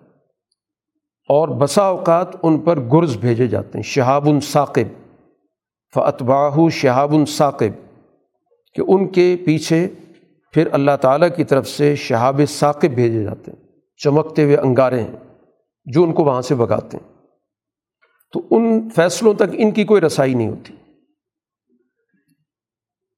سوائے اس کے کہ جب وہ فرشتے جو نیچے عمل درآمد کا کام کر رہے ہوتے ہیں، وہ آپس میں ان کاموں پر جب کوئی گفتگو کرتے ہیں کہ ہمارے ذمے یہ کام ہے، تو اس میں سے بسا اوقات کوئی چیز کسی شیطان کے کان میں پڑ جاتی۔ اور وہ پھر کچھ اضافوں کے ساتھ کاہنوں کو منتقل ہو جاتی ہے۔ پھر کاہن اس میں مزید اضافے کر کے پھر لوگوں تک پہنچاتے ہیں۔ اب سو باتوں میں سے ننانوے فیصد جھوٹ، ایک فیصد سچ اب اس ایک فیصد سچ کی بنیاد پر لوگوں میں ان کا ایک مقام بن جاتا ہے۔ یہ انسانی کمزوری ہے کہ اس طرح کے لوگ جب سوسائٹی کے اندر کوئی بات بتاتے ہیں تو وہ سو میں سے ایک بات ان کی صحیح ہوتی ہے تو ننانوے باتوں کی طرف کوئی توجہ نہیں دیتا کہ ننانوے باتیں تو اس کی غلط نکلی ہیں۔ تو یہ تو ریلائبل ہی نہیں ہے۔ وہ کہتے نہیں، ایک دفعہ اس نے فلاں بات کی تھی، وہ تو صحیح نکلی۔ تو اس بنیاد پر ان کے جھوٹ کا کاروبار چلتا ہے۔ تو قرآن حکیم یہ بتاتا ہے کہ یہ صف بند وہاں پر ایک سسٹم موجود ہے فرشتوں کا، پھر وہ فضاجراتی زجرن، وہ اس طرح کے جو عناصر ہیں ان کو وہ جھڑکتے ہیں، بھگاتے ہیں وہاں سے۔ اور پھر اس کے بعد وہ اللہ تعالیٰ کا جو ذکر ہے وہی ہے، وہ اس دنیا کے اندر پہنچاتے ہیں۔ اسی طرح کہ رسول اللہ صلی اللہ علیہ وسلم اس دنیا کے اندر جو جماعت قائم کر رہے ہیں، وہ بھی اسی طرح کی ہے۔ اسی طرح نظم و ضبط والی۔ اور پھر اسی طرح اس نے آگے چل کر جو ابو جہل، ابو لہب جیسے لوگ ہیں، ان کو اس دنیا کے اندر اس سسٹم سے جھڑک کے باہر نکالے گی۔ اور پھر وہ اس معاشرے کے اندر قرآن حکیم کا نظام قائم کرے گی۔ فتالیاتی ذکر تو چاہے وہ اوپر کا روحانی نظام ہو اور چاہے یہ نیچے رسول اللہ صلی اللہ علیہ وسلم کا قائم کردہ نظام تربیت ہو۔ یہ دونوں چیزیں اس بات کی گواہ ہیں کہ ان الہکم لواحد، اس پورے سسٹم کو چلانے والی ذات ایک ہے۔ اور وہ ذات آسمانوں کی بھی رب ہے، زمین کی بھی رب ہے۔ وہ ذات تمام مشرقوں کی رب ہے۔ جہاں سے بھی سورج نکلتا ہے، ظاہر مختلف اوقات میں نکلتا ہے تو جتنے بھی مشرق بنتے ہیں، سب کا وہ رب ہے۔ تو گویا پوری کائنات ایک وحدانی نظام میں ہے۔ سب کا ایک جگہ سے کنٹرول ہو رہا ہے۔ اور یہ سارا گویا کہ اس سسٹم کو چلانے والا نظام ہے، چاہے اس کو آپ فرشتوں کا نظام کہیں یا اس دنیا کے اندر انبیاء علیہ الصلاۃ والسلام کے ذریعے ان کی جماعتوں کا نظام کہیں۔ قرآن حکیم اس نظام کا ذکر کر کے یہ بات واضح کر رہا ہے کہ رسول اللہ صلی اللہ علیہ وسلم کی جو جد و جہد ہے وہ بڑے منظم طریقے سے اس دنیا کے اندر قائم کرنے کے لیے بھیجی گئی ہے۔ اور آپ کا پیغام ان لوگوں تک جب پہنچتا ہے تو یہ لوگ انکار کر رہے ہیں، اس وقت جو مکہ مکرمہ میں آپ کی جد و جہد موجود ہے وہ ایزا ذکر لا یذکرون توجہ نہیں دے رہے، ان کو بار بار یاد دہانی کرائی جا رہی ہے۔ کوئی بھی حکم دیکھتے ہیں تو مذاق اڑاتے ہیں۔ اور جب ان سے یہ کہا جاتا ہے کہ ایک نتائج کا نظام ہے تو اس کا بھی مذاق اڑاتے ہیں، جادو کی بات کرتے ہیں۔ تو اس طرح گویا کہ قرآن حکیم نے یہاں پر ان کو بتا دیا کہ اس دنیا سے جانے کے بعد ان سے ایک ایک چیز کا حساب و کتاب ہوگا۔ فنما یہ زجرتم واحدہ ایک دفعہ ڈانٹ ہوگی۔ اور پھر سب کے سب وہاں پہ دیکھ رہے ہوں گے فیضا ہم ینظرون اور ان کی زبان پہ جملہ ہوگا، یا بئی لنا حاضر یوم الدین۔ ہائے افسوس، یہ فیصلے کے دن آ گیا ہے، اب یہ انصاف کا دن آ گیا تو ان سے کہا جائے کہ ہاں یہی فیصلے کا دن ہے جس کو تم جھٹلا رہے تھے۔ اب گروپ بن جاؤ۔ جو ظالم ہیں، اپنی جماعتیں علیحدہ علیحدہ کر لو۔ کوئی کسی کو پوچھتا تھا، وہ کسی کے پیچھے تھا، وہ کسی کا اقتدار کے پیچھے تھا، وہ کسی کو بڑا مانتا تھا، جو جس کو بھی بڑا مانتا تھا۔ ہر آدمی اپنی اس جماعت میں شامل ہو جائے اور جو بھی ان کا بڑا تھا، جو بھی ان کا دیوتا بنا ہوا تھا، جس شکل میں بھی تھا، ہر ایک اپنے دیوتاؤں کے ساتھ پہنچ جائے۔ چاہے وہ دیوتا بے جان تھے، جاندار تھے، جو بھی تھے، ان سب کو اپنے اپنی جگہوں پہ علیحدہ کر دیا جائے گا۔ اور پھر کہا جائے گا فہدو ملا سرات الجحیم ان سب کو جہنم کا راستہ دکھا دو۔ اور پھر یہ کہنے کے بعد کہ اچھا ان کو روکو، ان سے ذرا سوال تو کریں کہ اب آپس میں ایک دوسرے کے ساتھ تعاون کیوں نہیں کر رہے؟ دنیا میں تو تم نے ظلم کے نظام میں بڑا تعاون کیا۔ پارٹیاں بنی ہوئی تھیں، جتھے بنے ہوئے تھے، گروپ بنے ہوئے تھے، کمپنیاں بنی ہوئی تھیں۔ ایک دوسرے کے ساتھ بڑا تم نے ایک سسٹم کو قائم کرنے کے لیے مدد فراہم کر رکھی تھی۔ تو آج کیوں نہیں ایک دوسرے کے ساتھ مدد کرتے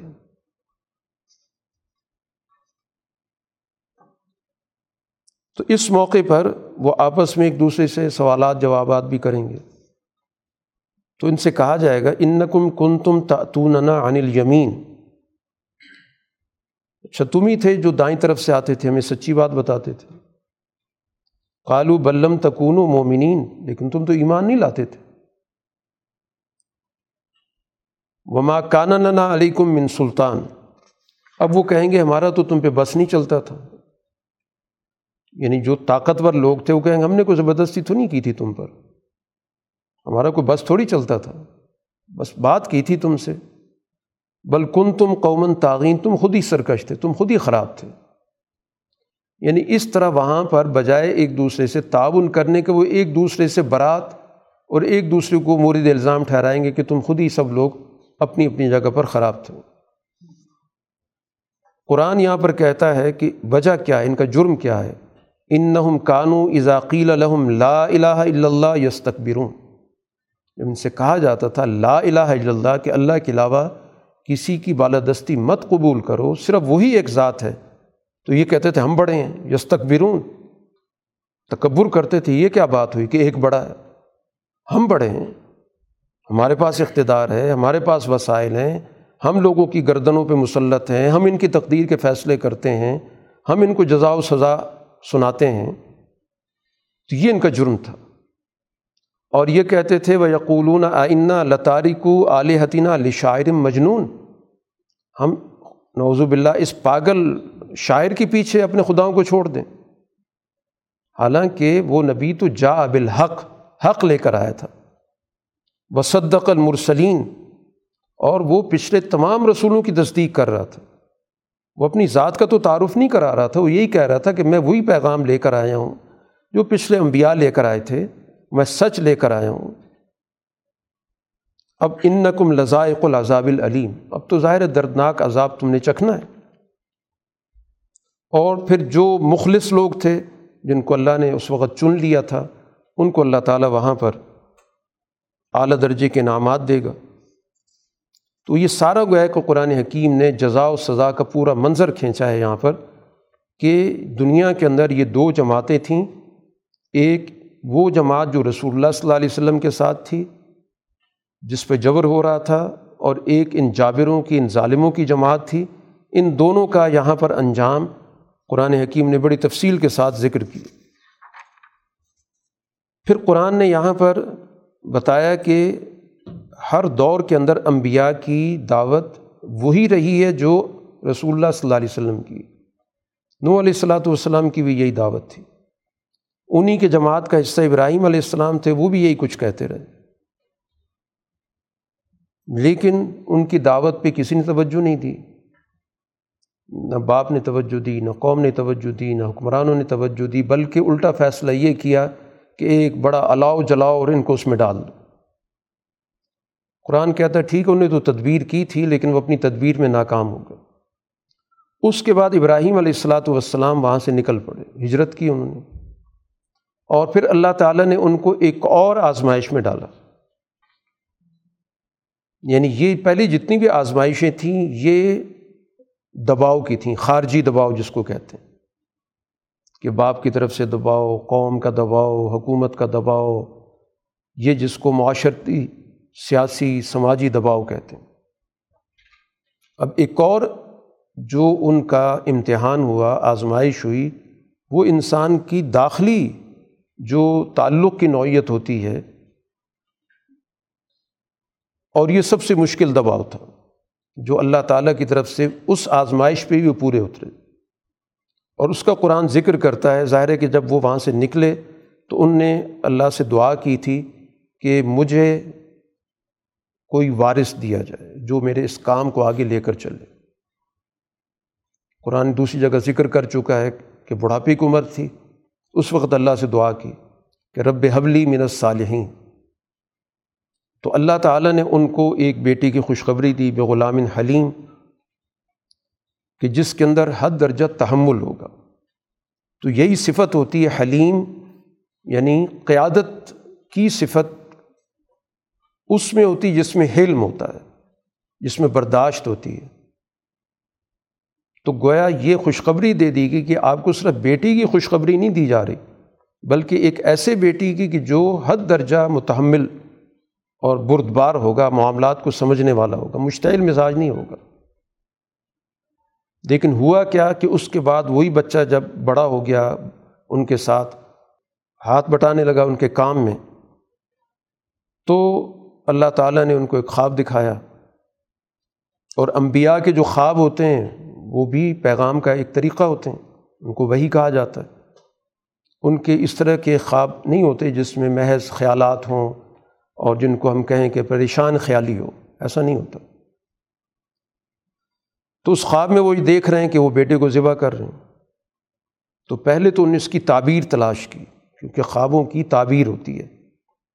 تو جو بیداری کی وہی ہوتی ہے، وہ تو انہی الفاظ میں ہوتی جو الفاظ بتائے جاتے ہیں۔ ان کا وہی مفہوم ہوتا ہے جن الفاظ میں وہ بات بیان کی جاتی ہے۔ جو خواب کی وہی ہوتی ہے، اس کی تعبیر کی ضرورت ہوتی ہے کہ اس دکھائی جانے والی چیز کا مطلب کیا ہے؟ کس چیز کی یہ تمثیل ہے؟ جس کو تعبیر الحادیث بھی کہا جاتا ہے کہ کہنے کا مقصد کیا ہے؟ تو ابراہیم علیہ السلاۃ والسلام یہ اندازہ کرتے رہے کہ شاید جو مالی قربانی کا تقاضا کیا جا رہا ہے، کہ جو تمہیں مالی طور پر سب سے زیادہ پسندیدہ چیز ہے وہ قربان کرو۔ اور وہ اس کلچر کے اندر اونٹ ہوا کرتے تھے۔ تو عربوں کے یہاں اونٹ سب سے مال والی چیز سمجھی جاتی تھی۔ اس لیے رسول اللہ صلی اللہ علیہ وسلم کی بہت ساری احادیث میں جب کسی چیز کی اہمیت بیان کی جاتی ہے، تو وہ اس انداز سے بیان کی جاتی ہے کہ یہ کام کرو کہ یہ کام سرخ اونٹوں سے بھی بہتر ہے۔ یہ بالکل اسی طرح جیسے ہم اپنے روز مرہ کے محاورے میں کہتے ہیں، یہ بات سونے سے زیادہ قیمتی ہے۔ تو ان کے یہاں سونے کی جگہ پر اونٹ کا ذکر ہوتا تھا۔ تو ابراہیم علیہ السلام اونٹوں کی قربانی ایک دن بھی دی، پھر خواب دیکھا، دوسرے دن بھی دی، پھر تیسرے دن بھی دی، مسلسل خواب آئے۔ تو پھر اندازہ ہو گیا انہیں کہ نہیں، جو کچھ کہا جا رہا ہے، دکھایا جا رہا ہے، یہی مطلوب ہے۔ یہاں تعبیر کا مقصد نہیں ہے۔ تو پھر بیٹے سے کہا کہ یہ خواب دیکھ رہا ہوں، میں تمہیں ذبح کر رہا ہوں۔ اب بتاؤ تمہاری کیا رائے ہے؟ یعنی تمہاری ذہن میں اس کا کیا مفہوم آتا ہے یا تم اس پہ کیا رائے رکھتے ہو؟ تو بیٹے نے کہا کہ جو اللہ کا حکم ہے کریں۔ باقی آپ کے ذہن میں میرے حوالے سے کوئی آ سکتی ہے بات؟ تو میں، مجھے آپ صبر کرنے والا پائیں گے، ضبط کرنے والا پائیں گے، میں کوئی جزا فضا کرنے والا نہیں ہوں۔ وہ جو قرآن نے کہا تھا، غلام حلیم، ایک بڑا بردبار، تحمل والا بچہ آپ کو دیا جائے گا۔ تو چنانچہ قرآن حکیم نے وہ پورا منظر ذکر کیا ہے کہ فلما اسلم وط اللہ الجبین دونوں نے جب اپنے آپ کو اللہ کے حوالے کر دیا اور ابراہیم علیہ السلام نے ان کو ماتھے کے بل لٹا دیا، تو یعنی اپنی طرف سے ذبح کی جو بھی عملی نوعیت ہے وہ مکمل کر لی، تو اللہ کی طرف سے آواز آ گئی کہ قد صدق ترو یا ابراہیم تم نے تو خواب سچ کر دکھایا۔ اور پھر اس کی جگہ اللہ تعالیٰ نے ایک جانور ذبح کرنے کے لیے بھیج دی۔ تو اب یہ جو قربانی کا عمل ہے، بنیادی طور پر یہ مالی قربانی نہیں ہوتی، جس کے نتیجے میں اللہ تعالیٰ نے اس امت کے لیے قربانی کا عمل رکھا ہے۔ رسول اللہ صلی اللہ علیہ وسلم سے پوچھا گیا تھا کہ یہ قربانی کیا چیز ہے؟ تو آپ نے کہا، یہ تمہارے باپ ابراہیم کی سنت ہے۔ تو اب یہ قربانی مالی نہیں ہے۔ جو ہمارے یہ بحث شروع ہو جاتی ہے کہ آپ اتنا مال جو ہے وہ کسی ضرورت مند کو دے دیں جانور کی بجائے تو یہ غلط فہمی ہوتی ہے۔ یہ اصل میں جان کی قربانی ہے۔ یہ اللہ نے ایک عنایت کے طور پر اس کی جگہ پہ ایک جانور رکھ دیا۔ ورنہ بنیادی پریکٹس بنیادی تربیت اس چیز کی ہے کہ ہم نے ایک اعلیٰ مقصد کے لیے اپنی جان قربان کرنی ہے۔ ہم نے اپنے آپ کو ذہنی طور پر اس کام کے لیے تیار رکھنا ہے۔ تو اس کے لیے ایک پریکٹس کروائی جاتی ہے۔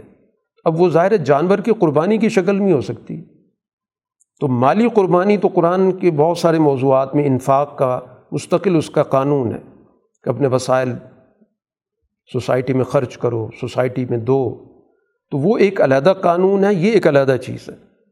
تو اس وجہ سے یہ غلط فہمی نہیں ہونی چاہیے کہ یہاں پر کسی مال کی قربانی کا تقاضا کیا جاتا ہے۔ وہ علیحدہ بات ہے کہ چونکہ اس جانور کو خریدنے کے لیے مال کی ضرورت پیش آتی ہے، لیکن اصل چیز جو ہے وہ خون ہے۔ اسی قرآن حکیم نے بھی یہی کہا تھا کہ تمہارا خون اور تمہارا گوشت اللہ تک نہیں پہنچتا۔ تو مقصود اصل میں قربانی میں خون کا بہانہ ہے۔ گوشت کھانا بھی نہیں ہے۔ اس لیے حدیث میں کہا گیا کہ جب کوئی شخص قربانی کرتا ہے تو وہ خون ابھی زمین پر گرتا نہیں ہے تو اللہ تعالیٰ کے یہاں اس کی پہنچ ہو جاتی ہے اگر اس کی نیت اچھی ہوتی ہے۔ قرآن حکیم نے اس چیز کو گویا واضح کر دیا کہ ابراہیم علیہ السلاۃ والسلام اس آخری آزمائش پر بھی پورے اترے۔ جو اللہ تعالیٰ نے ان کو اتنا عظیم منصب دیا ہے امامت انسانیت کا، تو وہ کن ابتلاعات سے گزرے تھے، کن آزمائشوں اور امتحانات سے گزرے تھے۔ کو اللہ تعالیٰ نے ان کو پلیٹ میں رکھ کے امامت نہیں دے دی۔ ان کو تو ہر جگہ مزاحمت کا سامنا کرنا پڑا۔ باپ کے ساتھ مزاحمت، فیملی سے مزاحمت قانون کے ساتھ ان کو مزاحمت کا سامنا کرنا پڑا، خاندان کے باقی لوگوں کے ساتھ، قوم کے ساتھ، اور پھر ظاہر ہے کہ یہ بیٹے کی قربانی، اور پھر اس کے بعد اس فیملی کو بیت اللہ چھوڑ کر آنا، وہ پوری آپ تاریخ اگر پڑھیں ابراہیم علیہ السلام کی، تو ان نے کسی بھی ایک موقع پر بھی اپنی ذات کے حوالے سے، اپنی شخصیت کے حوالے سے کوئی سوچ نہیں رکھی۔ گویا مکمل جو قرآن نے ان سے کہا تھا کہ اسلم اپنے آپ کو اللہ کے حوالے کر دیں تو ان نے کہا تھا اسلم تو رب العالمی میں نے تو اپنی ذات کو اللہ کے حوالے کر دی۔ تو اب یہ ساری تاریخ ہے ابراہیم علیہ السلام کی، جن کی وجہ سے اللہ تعالیٰ نے ان کی ملت کو یہ دوام بخشا کہ اس کے بعد جتنے بھی انبیاء آئے، انہی کی ملت میں آئے۔ جتنی بھی بڑی بڑی کتابیں آئیں، تورات، زبور، انجیل، قرآن، وہ اسی ملت کے اندر آئیں اسی طرح اللہ تعالیٰ نے دیگر انبیاء کی جد وجہد کا ذکر کیا، یہاں پر الیاس علیہ السلاۃ والسلام کو بھی اسی طرح کی سوسائٹی کے اندر جد وجہد کرنی پڑی۔ وہاں پر بال کے نام سے اس سوسائٹی کے اندر ایک بہت بڑا انہوں نے مذہبی نظام قائم کیا ہوا تھا۔ اور اسی کے زیر اثر سارا سیاسی نظام بھی چل رہا تھا۔ تو اس دور کے اندر مذہبی سیاسی نظام آپس میں جڑے ہوئے تھے۔ جس کے پاس مذہبی سیادت ہوتی تھی، اسی کے پاس سیاسی قیادت بھی ہوتی تھی۔ تو اس لیے جب قرآن کسی مذہبی عنوان سے ذکر کرتا ہے، تو وہ اس طرح کی نوعیت نہیں ہوتی جیسے آج کے دور میں چیزیں علیحدہ علیحدہ ہو گئیں کہ مذہبی قیادت کسی کے پاس ہے اور سیاسی قیادت کسی کے پاس ہے۔ تو اس دور کے اندر مذہب کے نام سے ہی حکومتیں قائم کی جاتی تھیں۔ تو اس لیے جب وہ کسی مذہبی عنوان سے گفتگو کرتے تھے، تو اس سے پورا سسٹم ہی جڑا ہوتا تھا۔ کہ اتدعون بالن و تضرون احسن الخالقین، کہ تم بال کو پکارتے اور اور جو سب سے بڑا، سب سے بہترین خالق ہے اللہ کی ذات، اس کو تم نے چھوڑا ہوا ہے۔ اسی طرح قوم لوت کا ذکر کیا گیا۔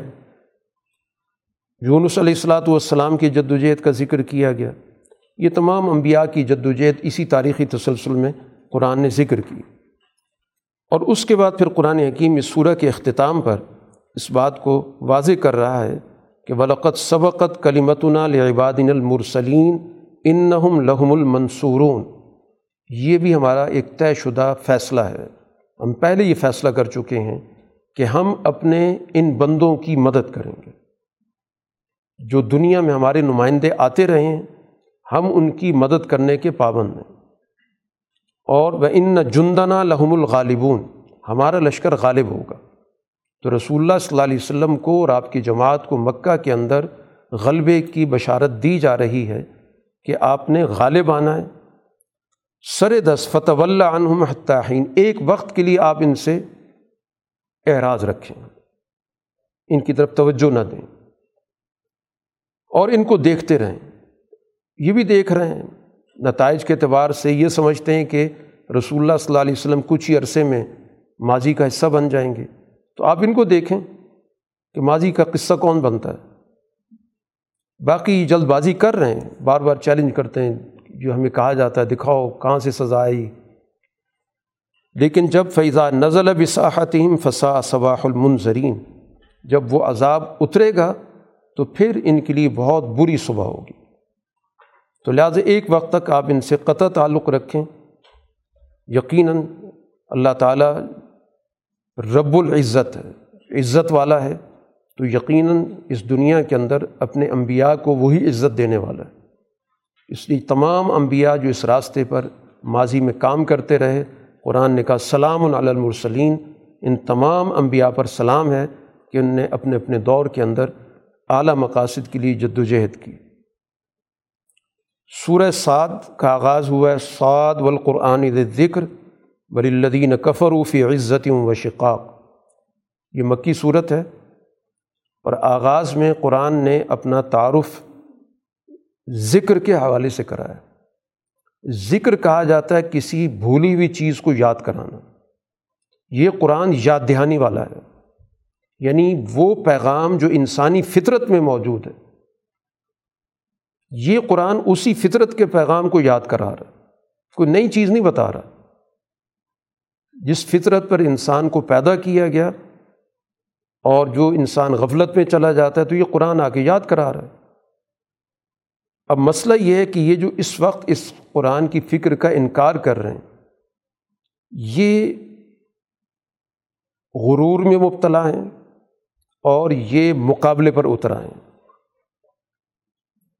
حالانکہ قرآن فطرت کی بات کر رہا ہے، یہ قرآن کو اپنا مخالف سمجھ کے تکبر پر آ گئے اور مقابلے پر آ گئے۔ اب یہ تاریخ کا مطالعہ کیوں نہیں کرتے کہ اس سچی فکر کا جب بھی جس نے مقابلہ کیا ہے وہ برے انجام سے دو چار ہوا۔ قرآن کہتا ہے وہاں پر فنادب ولا حین مناس، وہ آوازیں دے رہے تھے اور ان کو پکار کو کوئی نہیں پہنچنے والا تھا۔ تو اس صورح کے اندر جو بنیادی نوعیت واضح کی جا رہی ہے، وہ رسول اللہ صلی اللہ علیہ وسلم کا جو بنیادی کردار ہے منظر کہ مستقبل کے حوالے سے ایک بہت بڑی تبدیلی کی اطلاع دینے والا۔ کہ جو بار بار ان کو تنبیہ کر رہے ہیں کہ ایک بہت بڑی تبدیلی آنے والی ہے، تمہارے حالات جس نہج پہ جا رہے ہیں، تم پر تباہی آئے گی اور یہ سب چیزیں تمہارے ہاتھ سے چھین لی جائیں گی۔ تو یہ مستقبل کے حوالے سے جو ایک بہت بڑے انقلاب کی اطلاع دیتا ہے، اس کو قرآن منظر کہتا ہے۔ قرآن کہتا ہے عجیب و انجا اہم منظر من ہوں یہ اس پہ تعجب کر رہے ہیں کہ ان کے پاس کوئی منظر آ گیا ہے۔ اور اس طرح کی بھکتیاں کس رہے ہیں کہ حاضہ ساحر ان کذاب کہ یہ تو جادوگر ہے، جھوٹا ہے۔ اور اس کے بعد ایک اور بات، رسول اللہ صلی اللہ علیہ وسلم کے پاس ایک وفد آیا، ابو طالب ابھی حیات تھے۔ کہ ہم ابو طالب کی موجودگی میں رسول اللہ صلی اللہ علیہ وسلم کو کچھ سمجھاتے ہیں۔ تو یہ لوگ آ گئے، جمع ہو گئے۔ ابو طالب بھی موجود تھے۔ تو یہ کہنے لگے کہ آپ کی وجہ سے اس وقت معاشرے کے اندر بڑی کھینچا تانی پیدا ہو گئی ہے۔ کھچاؤ پیدا ہو گیا ہے۔ اور یہ چونکہ بڑے سردار تھے، عمر بھی بڑے تھے، بھتیجے، تم نے ایسی بات شروع کر دی ہے کہ تو یہاں تو ہمارے بڑے اختلافات شروع ہو گئے۔ تو اس مسئلے کا کوئی حل نکالو، ہم تمہارے پاس اس لیے آئیں تو رسول اللہ صلی اللہ علیہ وسلم نے کہا کہ میں تو صرف ایک بات تم سے کہتا ہوں، اس کے نتیجے میں تمہاری اس دنیا کے اندر حکومت قائم ہوگی، غلبہ حاصل ہوگا۔ تو جب ان نے کہا کہ دنیا میں حکومت قائم ہوگی غلبہ حاصل ہوگا، تو کہنا کہ بتیجے ایک کیا دس باتیں بتاؤ۔ تو رسول اللہ صلی اللہ علیہ وسلم نے کہنا صرف ایک بات بتاتا ہوں۔ اور وہ ہے لا الہ الا اللہ، کہ تمام چیزوں کی مرکزیت ایک ذات کو مانو۔ تو اب انہوں نے تو بہت ساری چیزیں بنا رکھی تھیں، کہ کوئی دیوی تھی دولت کی کوئی دیوی تھی اولاد کی، کوئی دیوی تھی سفر میں کامیابی کی، کوئی بت تھا جھگڑوں کو مٹانے کے لیے۔ بہت سارے انہوں نے ایک کاروبار تھا پورا۔ وہ بیت اللہ جو تھا، وہ پورا ظاہر ہے کہ ان تمام چیزوں کی ایک پوری منڈی بنا رکھی تھی، جس میں مختلف ٹائٹل رکھے ہوئے تھے کہ یہ اس لیے ہے، یہ اس کام کے لیے، یہ اس کام کے لیے۔ جتنی انسان کی خواہشات ہوتی ہیں۔ تو جب رسول اللہ صلی اللہ علیہ وسلم نے کہا کہ نہیں، ایک ذات کو مانو یعنی وہی ایک ہی ذات عزت بھی دے گی، وہی ایک ذات ہی غلبہ دے گی، وہی ایک ذات تمہاری ضروریات پوری کرے گی، وہی معیشت کے اندر، سیاست کے اندر، معاشرت کے اندر، ہر چیز میں پوجا پاٹ کے اندر سب چیز میں وہ ایک ذات ہوگی۔ تو اس پہ کہنے لگے اجال العلیحت الہم واحدہ، ان نے تو سارے خداؤں کو ملا کے ایک بنا دیا یہ تو بڑی عجیب بات ہو گئی۔ اور وہاں سے یہ نکل پڑے ون تلق الملا امن ہم وہاں سے یہ سارے بھاگے۔ کہنے لگے، اپنے اپنے خدا بچاؤ۔ یہ تو خدا خطرے میں پڑ گئے ہیں، یہ تو سارے خدا ختم کر کے ایک بنانا چاہتا ہے۔ تو قرآن نے وہ سارا منظر ذکر کیا کہ یہ جتنے ملا، یہ بڑے بڑے سردار تھے، یہ وہاں سے نکلے۔ انمشو چلو یہاں سے۔ وصبر والا علی حتکم اپنے بتوں پہ جا کے جم جاؤ۔ ان حاضہ لشین جرات کہ یہ بات جو ہے، یہ جو ہمارے سامنے کی گئی، یہ تو بڑی خطرناک بات کی۔ ان کا تو مقصد ہی کچھ اور ہے۔ یہ تو سب کچھ ختم کر کے ایک کوئی نظام بنانا چاہتے ہیں۔ اور یہ باتیں تو ہم نے پچھلی کسی ملت میں سنی نہیں، یہ تو کوئی گھڑی ہوئی بات ہے۔ اور پھر اس کے بعد ایک اور چیز اچھا کوئی بات آنی تھی تو ہم اتنے بڑے بڑے بیٹھے ہوئے تھے، ان کے پاس آنی تھی۔ ہم میں سے کسی سردار کے پاس آتی، تو ان سب کو چھوڑ کر جو اللہ نے کوئی یاد دہانی بھیجنی تھی، ذکر بھیجنا تھا، تو وہ اس پہ بھیجنا تھا۔ قرآن کہتا ہے ان کو اس یاد دہانی کے بارے میں شک ہے تو عذاب چکھ لیں گے۔ اسی دنیا کے اندر ان کو سزا ملنے والی ہے۔ اچھا کیا ان کے پاس پوری دنیا کے خزانے موجود بھی ہیں جو عرب کے اصل خزانے ہیں؟ کائنات کے خزانے ہیں، دنیا کے خزانے ہیں، یہ ان کے پاس ہیں۔ کیا ان کے پاس آسمانوں کی حکومت ہے، زمین کی حکومت ہے؟ کچھ تو بتائیں۔ پھر قرآن نے تنبی کر دی کہ جندم ما ہنالی کا محضوم و من الحضاب یہ سارے جو لشکر ہیں، یہ گروہ ہیں، یہ شکست کھائیں گے۔ یہ مکہ کے اندر یہ قرآن نے اعلان کر دیا کہ یہ شکست خوردہ لوگ اور تاریخ کے حوالے دے دیے گئے کہ پچھلی قوموں کے حالات پڑھ لو، یہ اسی تاریخ کا حصہ بننے جا رہے ہیں۔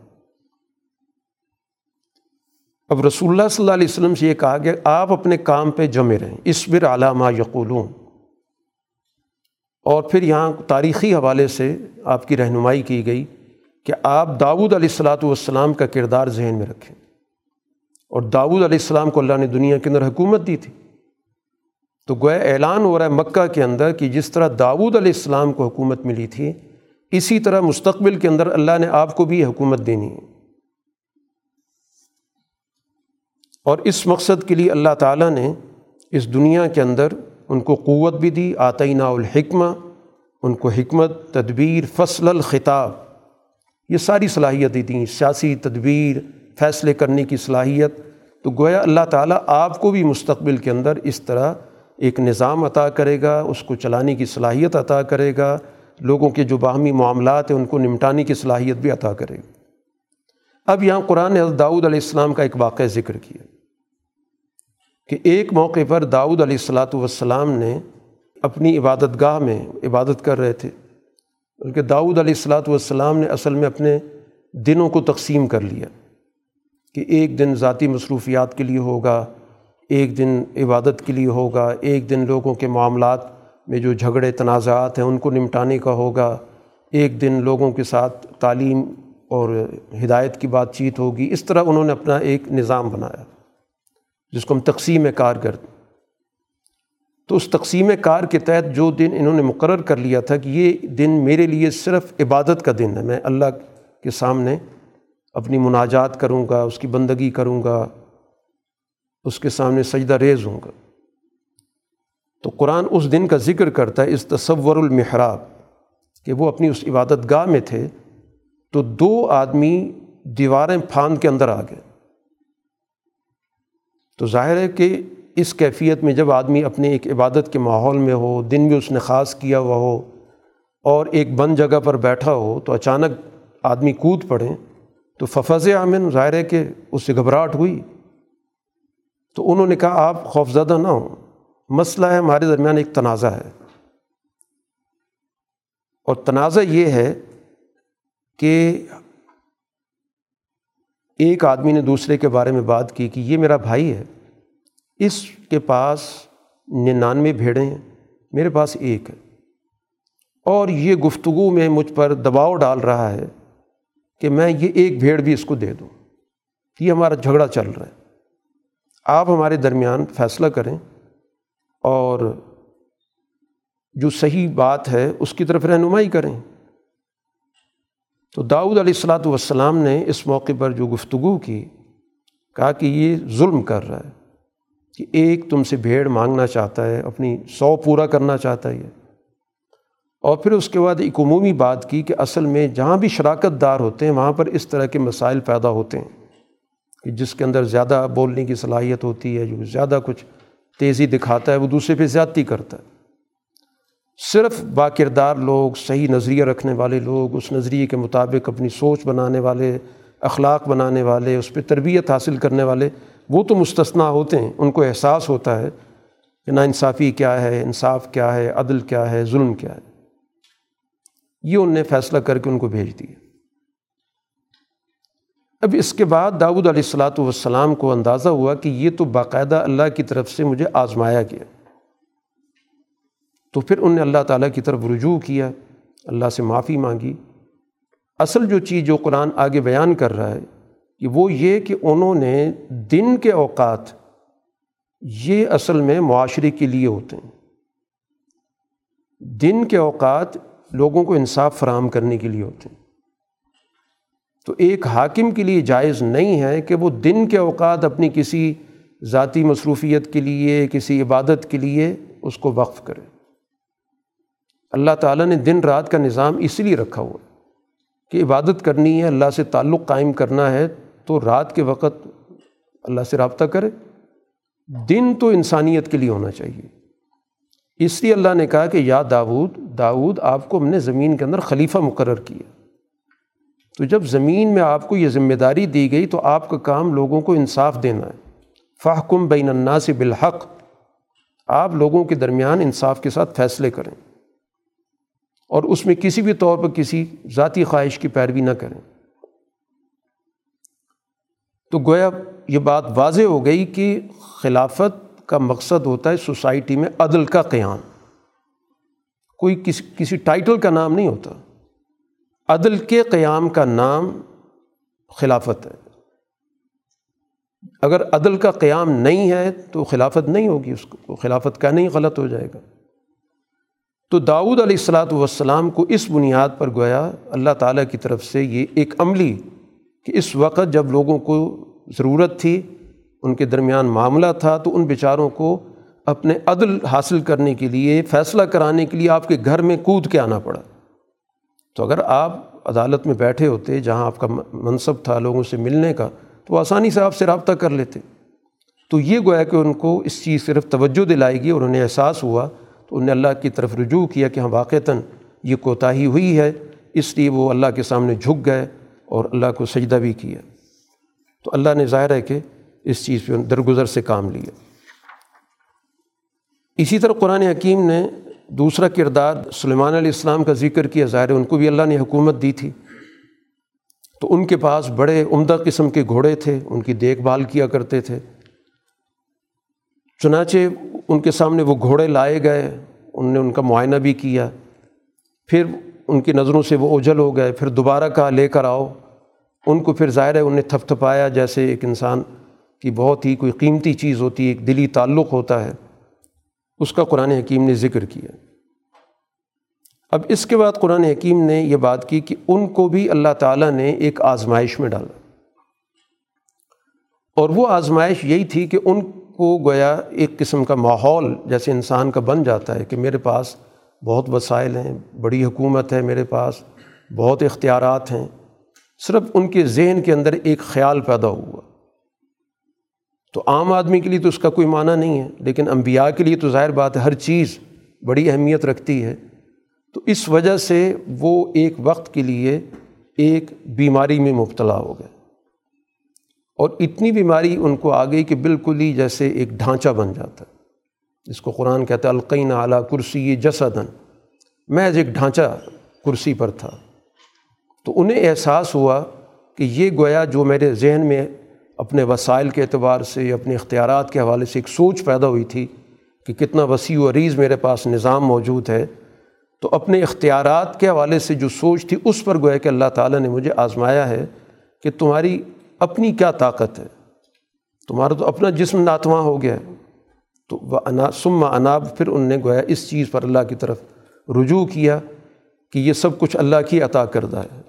میرا ذاتی اس کے اندر کوئی کمال موجود نہیں ہے۔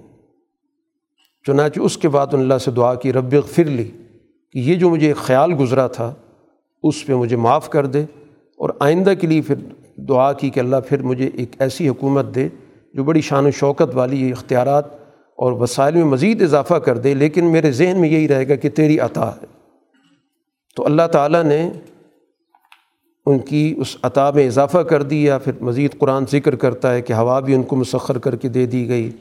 پھر بڑے بڑے جو شیاطین تھے، وہ ان کی ذمہ داری میں آ گئے، جو عمارتیں بناتے تھے، غوطے لگاتے تھے۔ پھر جو قانون توڑنے والے تھے، ان کو سزائیں دینے کا نظام بھی اللہ نے ان کو عطا کیا۔ اس کے بعد قرآن نے کہا حاضہ عطا فمن او امسک بغیر حساب. یہ ہماری عطا ہے۔ یہ احسان اللہ کا مانو۔ تو گویا قرآن اس سارے ان واقعات کے ذریعے رسول اللہ صلی اللہ علیہ وسلم کو مستقبل کا نقشہ دکھا رہا ہے کہ اللہ تعالیٰ نے آپ کو اور آپ کی جماعت کو مستقبل کے اندر اسی طرح اقتدار عطا کرنا ہے، اسی طرح وسائل عطا کرنے ہیں۔ چنانچہ جب عمر رضی اللہ تعالیٰ عنہ کے دور میں قیصر و کسرا فتح ہوئے تو مسجد نبی کے پورے صحن کے اندر ظاہر خزانوں کا ایک انبار لگ گیا۔ تو گویا مستقبل کی نوعیت رسول اللہ صلی اللہ علیہ وسلم پر واضح کی جا رہی کہ اس وقت مکہ کے حالات یقیناً مشکل سے دو چار ہیں۔ لیکن مستقبل کا منظر یہ ہے جو اللہ تعالیٰ آپ کو انبیاء کی تاریخ کے حوالے سے بتا رہا ہے۔ اسی طرح یوب علیہ السلاۃ والسلام کا بھی ذکر کیا کہ وہ بھی ایک آزمائش سے گزرے۔ تو اللہ تعالیٰ نے اس آزمائش میں ان کو سرخرو کیا اور پہلے سے کہیں زیادہ اللہ تعالیٰ نے ان کو وسائل عطا کیے تھے۔ تو گویا آزمائش تو آتی ہے۔ اس وقت رسول اللہ صلی اللہ علیہ وسلم اور آپ کی جماعت بھی ایک آزمائش سے گزر رہے ہیں۔ لیکن مستقبل کے حوالے سے جو نتائج ہیں وہ یقیناً کامیابی کے ہیں۔ تو یہ مختلف انبیاء کے واقعات کے ذکر کرنے کا بنیادی مقصد یہی بات سمجھانی ہے کہ اس وقت کی جو قسم پرسی کی حالت ہے، یہ ہمیشہ رہنے والی نہیں ہے۔ اور اسی طرح پھر قرآن حکیم نے قیامت کے حوالے سے بھی اس بات کا ذکر کیا کہ وہاں پر جب ان طاقتور لوگوں کو سزائیں ملیں گی، تو وہ وہاں پر کہیں کہ مالنا لانرا رجالن۔ وہ لوگ نظر نہیں آ رہے جن کو ہم کہتے تھے، بڑے کمزور لوگ ہیں، بڑے برے لوگ ہیں، بدبخت لوگ ہیں، جن کا ہم مذاق اڑایا کرتے تھے۔ تو اتخذنا ہم سخری تو آج اللہ تعالیٰ نے ان کو پکڑا ہی اس لیے کہ یہ مذاق اڑاتے تھے۔ یا وہ کہیں گے ہماری آنکھیں چوک گئی ہیں، نظر نہیں آ رہے۔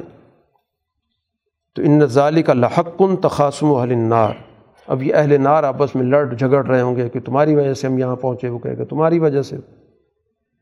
تو گویا قرآن حکیم مکہ مکرمہ کے اندر ہی رسول اللہ صلی اللہ علیہ وسلم اور آپ پر ایمان لانے والی جماعت کو مستقبل کا سارا نقشہ اس دنیا کے حوالے سے بھی اور اس دنیا کے بعد آخرت کے حوالے سے واضح کر رہے اور آپ کا وہی منصب جس کا آغاز میں ذکر کیا تھا، جس پہ یہ تعجب کرتے تھے کہ عجیب و انجا منظر من ہوں کہ ایک منظر ہمارے پاس آ گیا ہے جو مستقبل کے بارے میں آگاہ کرتا ہے، خبردار کرتا ہے، برے نتائج سے آگاہ کرتا ہے، وہ کہتا ہے اگلا دور تمہارا نہیں ہے، تمہارے ہاتھ سے سب کچھ لے لیا جائے گا۔ تو اعلان کر دیں کل انما انا منظر میں واقعی منظر ہوں۔ اور یہ بھی میں اعلان کر رہا ہوں ومامن الہن اللہ الواحد القہار۔ اللہ کے علاوہ کسی کی کوئی بالدستی نہیں۔ وہ ایک ذات ہے اور قہار ہے، اسی کا نظام ہوگا۔ وہ آسمان و زمین کا رب ہے۔ العزیز الغفار، وہ غالب ہے غفار بھی ہے۔ جہاں قہار ہے ظالموں کے لیے تو غفار بھی ہے کمزور لوگوں کے لیے، ان سے کوئی بھی کمی، بیشی، کوتاہی ہے، ادھر گزر کرنے والا ہے۔ اور آپ یہ بھی کہہ دیں، ہوا نب ان عظیم ان ایک بہت بڑی خبر ہے یہ۔ ان تم ان مورزون تم اس سے منہ موڑ رہے ہو کہ مستقبل کے اندر میں اپنی کامیابی کا اعلان کر رہا ہوں۔ یہ بہت بڑی خبر ہے کہ یہ سارا معاملہ جو تمہارے پاس اس وقت غلبے کا ہے، یہ سارا الٹ جائے گا۔ اور جن کو تم قسم پرسی کی حالت میں دیکھ رہے ہو، جن پہ جبر کر رہے ہو، ظلم کر رہے ہو، اقتدار اور حکومت ان کے ہاتھ میں ہوگی۔ اور تم ان کے سامنے گرے پڑے ہوگے۔ تو مستقبل کے اندر کتنے موقع آئے کہ یہی سردار میدان جنگ کے اندر بعد میں گرے پڑے تھے۔ کمزور لوگوں کے ہاتھوں سے جن کو یہ کہتے تھے، یہ کمزور لوگ ہیں۔ تو قرآن حکیم اس ساری جد و جہد کو اس بنیادی پیغام سے ہر جگہ پر جوڑتا ہے کہ یہ کشمکش آج کی نہیں ہے، یہ اس وقت سے شروع تھی جو آدم و ابلیس کا معاملہ تھا۔ تو آدم ابلیس والی کشمکش کی شکلیں بدلتی رہی ہیں اس وقت ابلیس کے یہ نمائندے ہیں اور وہ آدم کے نمائندے ظاہرے کے رسول اللہ صلی اللہ علیہ وسلم اور آپ کی جماعت ہے۔ آخری اعلان ان کے سامنے کر دیں، ما اسلکم علیہ من اجر وما انا من المتکلفین نہ میں تم سے کسی قسم کا کوئی معاوضہ مانگ رہا ہوں۔ مجھے کچھ نہیں چاہیے تم سے۔ کہ میں یہ باتیں کر کے تم سے کوئی بارگین کرنا چاہتا ہوں۔ مجھے کسی قسم کا تم سے کوئی معاوضہ نہیں چاہیے۔ اور نہ میں کوئی باتیں بناوٹ سے کر رہا ہوں۔ کوئی تکلف کے ساتھ باتیں کر رہا ہوں۔ یہ ساری حقیقت کی باتیں ہو رہی ہیں۔ اور یہ قرآن ذکر للعالمین۔ یہ تو جہانوں کی یاد دہانی کرا رہا ہے۔ ولطالمن نب اہو بادہین اس کی خبر کچھ وقت کے بعد تمہیں پتہ چل جائے گی کہ دنیا کے اندر اس کا غلبہ ہوگا، کچھ وقت گزرنے دو۔ یہ ہر چیز ظاہر ہے کہ اپنے قاعدے، قانون، ضابطے کے ساتھ ہی نتائج تک پہنچتی ہے۔ تو اس لیے یہ قرآن اپنی فکر کے ساتھ اور یہ نبی اپنی جماعت کے ساتھ غالب آنے والا ہے۔ باخر دعوانا الحمد للہ رب العالمین۔ الحمد للہ رب العالمین ولاقبۃ المطقین والصلاة والسلام على رسول محمد واله وأصحابه أجمعين ربنا آتنا في الدنيا حسنة وفي الآخرة حسنة وقنا عذاب النار. اے اللہ قرآن کا فہم عطا فرما، ہمارے شعور میں اضافہ فرما.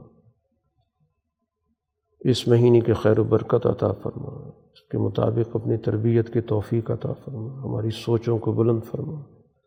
ہمارے اندر اعلیٰ اخلاق پیدا فرما، ہمارے اندر نظم و ضبط پیدا فرما، ہماری مشکلات آسان فرما، پریشانیوں کا ازالہ فرما، جائز حاجات کو پورا فرما، ہماری دعاؤں کو قبول فرما۔ صلی اللہ تعالیٰ خیر خلقی محمد والی و اصحابی